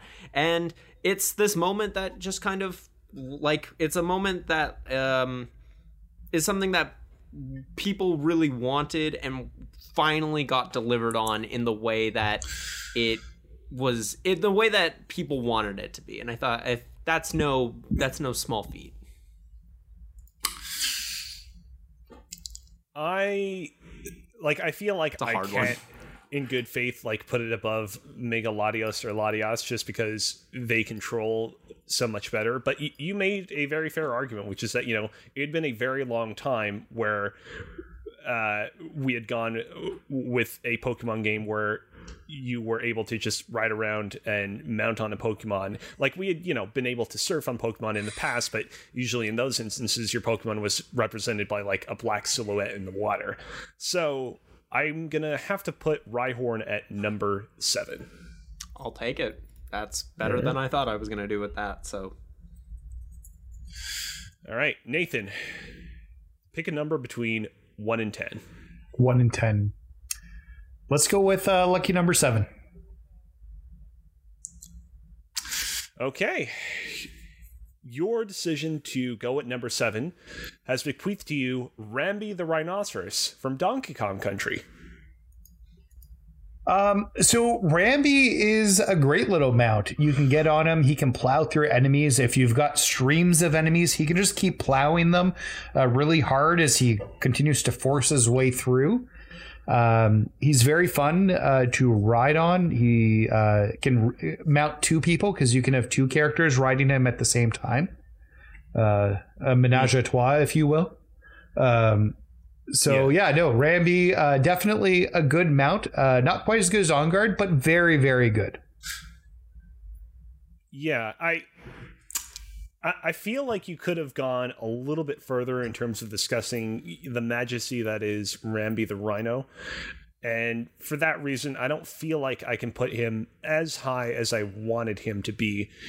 You know what? I'm going to put him underneath Morgana, but above Mega Latios Latias, oh. just because, like, I feel like what Morgana, like, in addition to being a mount, Morgana is also this character that, you know, offers so much more to the experience in that. And I feel like maybe if you could have taken a different perspective in your argument in favor of Rambi the Rhino, I would have been like, oh, I can see an argument for why it deserves to be above him slash her. But uh, for the time being, it's going to have to be at number six. All right, Mitch, are we still I there? Have, I have come to a realization. Oh, no. This list is one hundred percent rigged. Because you really? yourself well stated that you wanted Rambi to rank higher but could not do so because of what Nathan said. So you've been putting these well, games or these characters where you want them to that's be kind of how the as game opposed works. To listening Mitch, to the arguments as they are made. Yoshi deserves to be number one, and I don't care. Yoshi's number fourteen. I mean, sorry, guys. Just take Mitch's turn away. Any of us, whenever we host any of these games of ranking, we all have... I, I vacate my turn. Like, I vacate Mitch, my turn. Can he just, I think the fact that he said that he, he didn't put it as high means it's not rigged because he wanted to put it higher and he yeah, couldn't. I was going to say, like, that shows a lot of like. Clear there is an inherent bias to where he's putting things on this list. Can, so can I am vacating my Mitch turn in protest. Is there a way for us to mute Mitch? Protest. He's, he's hosting the stream. The we can't. You know what? Do I want to mute all of them so you can only hear me? Because that's exactly what you deserve to hear right now. Because this is an absolutely oh, rigged wow. scenario. None of them can. They can't hear any of you right now. This uh-huh. Uh-huh. Tell now. us about the. Tell us about wow. the rigged election. So anyway, so our, tell us about the so leg- our audio still works. It's the rigged. Audio podcast. You're back. Oh yeah, the audio podcast will get all of that. That's great. Oh yeah, I ain't cutting that shit out. Mitch, I'm still gonna give you an opportunity to choose a number between one and ten Your if you so butt. choose. Mitch. Wow, got him. just, just choose a number. That's number eight. There's eight letters. I'll, I'll, I'll give Mitch one last shot. If not, I will default to I eight. mean, I said your butt, and what comes out of butt is number two, so give me number two. Oh, that's... You know what? I'll, I'll, I'll give you... I'll, I'll give you credit. That's pretty good. You'll get some bonus points, depending on how well you craft your answer. Uh, number two is... And I, I want to mention, for the record... All of the various mounts that I came up with are not Donkey Kong countries. However, num- nevertheless, the character that you chose is Espresso the Ostrich, Ostrich from Donkey Kong Country. I vacate my turn in protest. Okay. Cozy, you, where you, should that go on the list? Mitch, do you want me to give you an animal that is not from Donkey Kong Country? Protest! Mitch, do you want me to give you something that is still a biological creature, but that is not an animal? And that is also not from Donkey Kong Country. No. Okay. Just Mitch? keep going. Let's just keep the show going. How about that? I'll, I I just I, I want to be as fair and unbiased as possible. You've you've you've like tried. Mitch is turning you, down. You've tried you've, to reach out. You've He's extended not the olive branch, and he just. All right, let's. He just. A J, I, I will come back to Mitch at the very end. A J, pick a number between one and nine. Let's go with number five. All right, number five is Dimitri from the Legend of Zelda Oracle games. So oh, Dimitri, man, a... for those for those of you who are unfamiliar with him, uh, is a Dodongo, but unlike most of the other Dodongos in the Legend of Zelda series that hate smoke and generally are enemies to Rick, Dimitri is actually a helpful character. Uh, basically, he can talk and he allows you to swim up waterfalls and against currents, which can allow you to get into kind of certain places within the game that you otherwise would not be able to access. And he can also attack enemies yeah. uh, by biting them. Mm-hmm. Great. I think you just made my uh, argument for me there. No, you, you have to still make an argument. I, ju- I was saying that oh, okay. for the audience that might not be familiar with the Oracle games, because it's been a while. Fair enough. Um, I think Dimitri is a much cuter dinosaur than Yoshi is. Uh, just look at his little teethies and his little face there. Um, oh my goodness. Um, he can swim. Um, which is really neat. It's like Surf from Pokemon. He can swim. You you ride on him and he can swim. Um, he looks very friendly and... Oh, no. Oh, and he's missing a horn. That means somebody hurt him. He, he needs the sympathy vote. Hmm. Poor little guy. Here's the thing. If I put him above Yoshi, but just above Yoshi, he's still going to have zero points. Are you okay with that, A J? Or do you want to go for points? I mean, if you if you put him under Epona, it would still get a point. All right, fair enough. He's going to go uh, under Epona. Mitch, I'm going to give you one last chance. Do you want to make a quick argument for a character that I will give you that I think is a fair character that will give you a lot to talk about, or do you want to skip? Try me. All right. Uh, the Cyclops is from God of War. I have nothing to say. All right. The Cyclopses are going to have to go at number sixteen. I, I would have, if I had been given this character, I would have said, you know, the Cyclopses are these big, powerful, intimidating brutes, and they instill fear into your heart. And as a result, being able to wound them and being able to mount them, it really kind of shows, it's a great kind of moment of affirming your power and skill as a player, in addition to also being pretty fun and allowing you to rack up some damage against your enemies. Uh, but I'm afraid that that argument is going to have to be made in full on another date. I mean, right. I think With I think that, I'd have a better I would have had a better argument for the better Cyclops-like creature in video games, and that's the what is it Graug? I don't remember if I got that right. Who? Um, what game? The, the Graug in Lord of the Rings Shadow of Mordor, where this game oh. lets you telepathically control these giant brutes, and you sort of start to feel like a badass coming through the battlefield and swiping out all the, the other orcs and things. But really from God of War, cool. I almost said Pegasus. Uh, Pegasus would have been a good one too. Yeah. Oh, yeah. I forgot about Pegasus. Mm. I'm surprised Roach didn't make the list as well from Witcher. Mitch, you'll have to figure out how to screw me over uh, with Pegasus when we do rank him in the future. Don't you fucking because wait. We have reached the end of this episode of Press Y Y Z and the end of this uh, particular episode of Rank Him.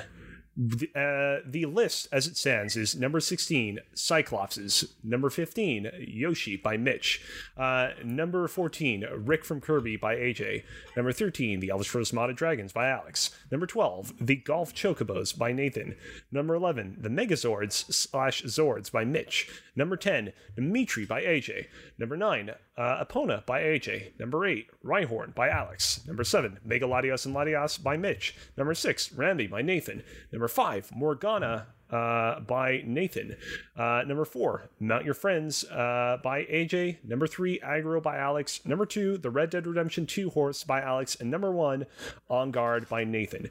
The overall winner of the game with six points is Nathan, with Alex Woo! coming in at number five, A J with four, and Mitch with one. Good job, Nathan. Thank, Thank you. you it's been a while since I've won one. We did it! Y Y Z. if you enjoyed what you just heard, be sure to click that subscribe button on YouTube, check us out on Twitch, rate and review us on Apple Podcasts, and come hang out with us on Discord, and follow us on our Twitter account at Press Y Y Z, which will keep you up to date on when we go live and post new episodes.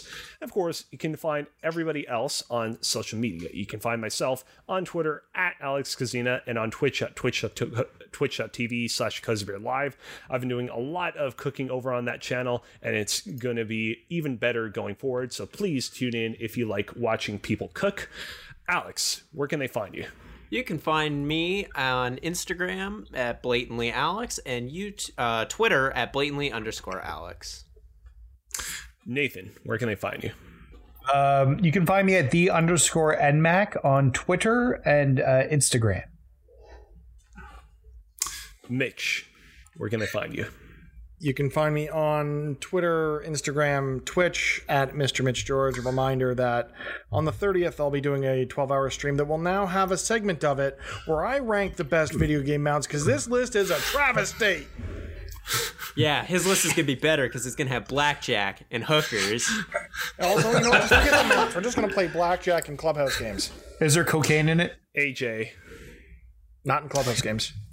A J, where can they find you on the socials? You can find me all over the internet at Times Hero, capital T, capital H. All right. Until next time, thank you for playing. We're not the we're not the bubble guys. We're the needle.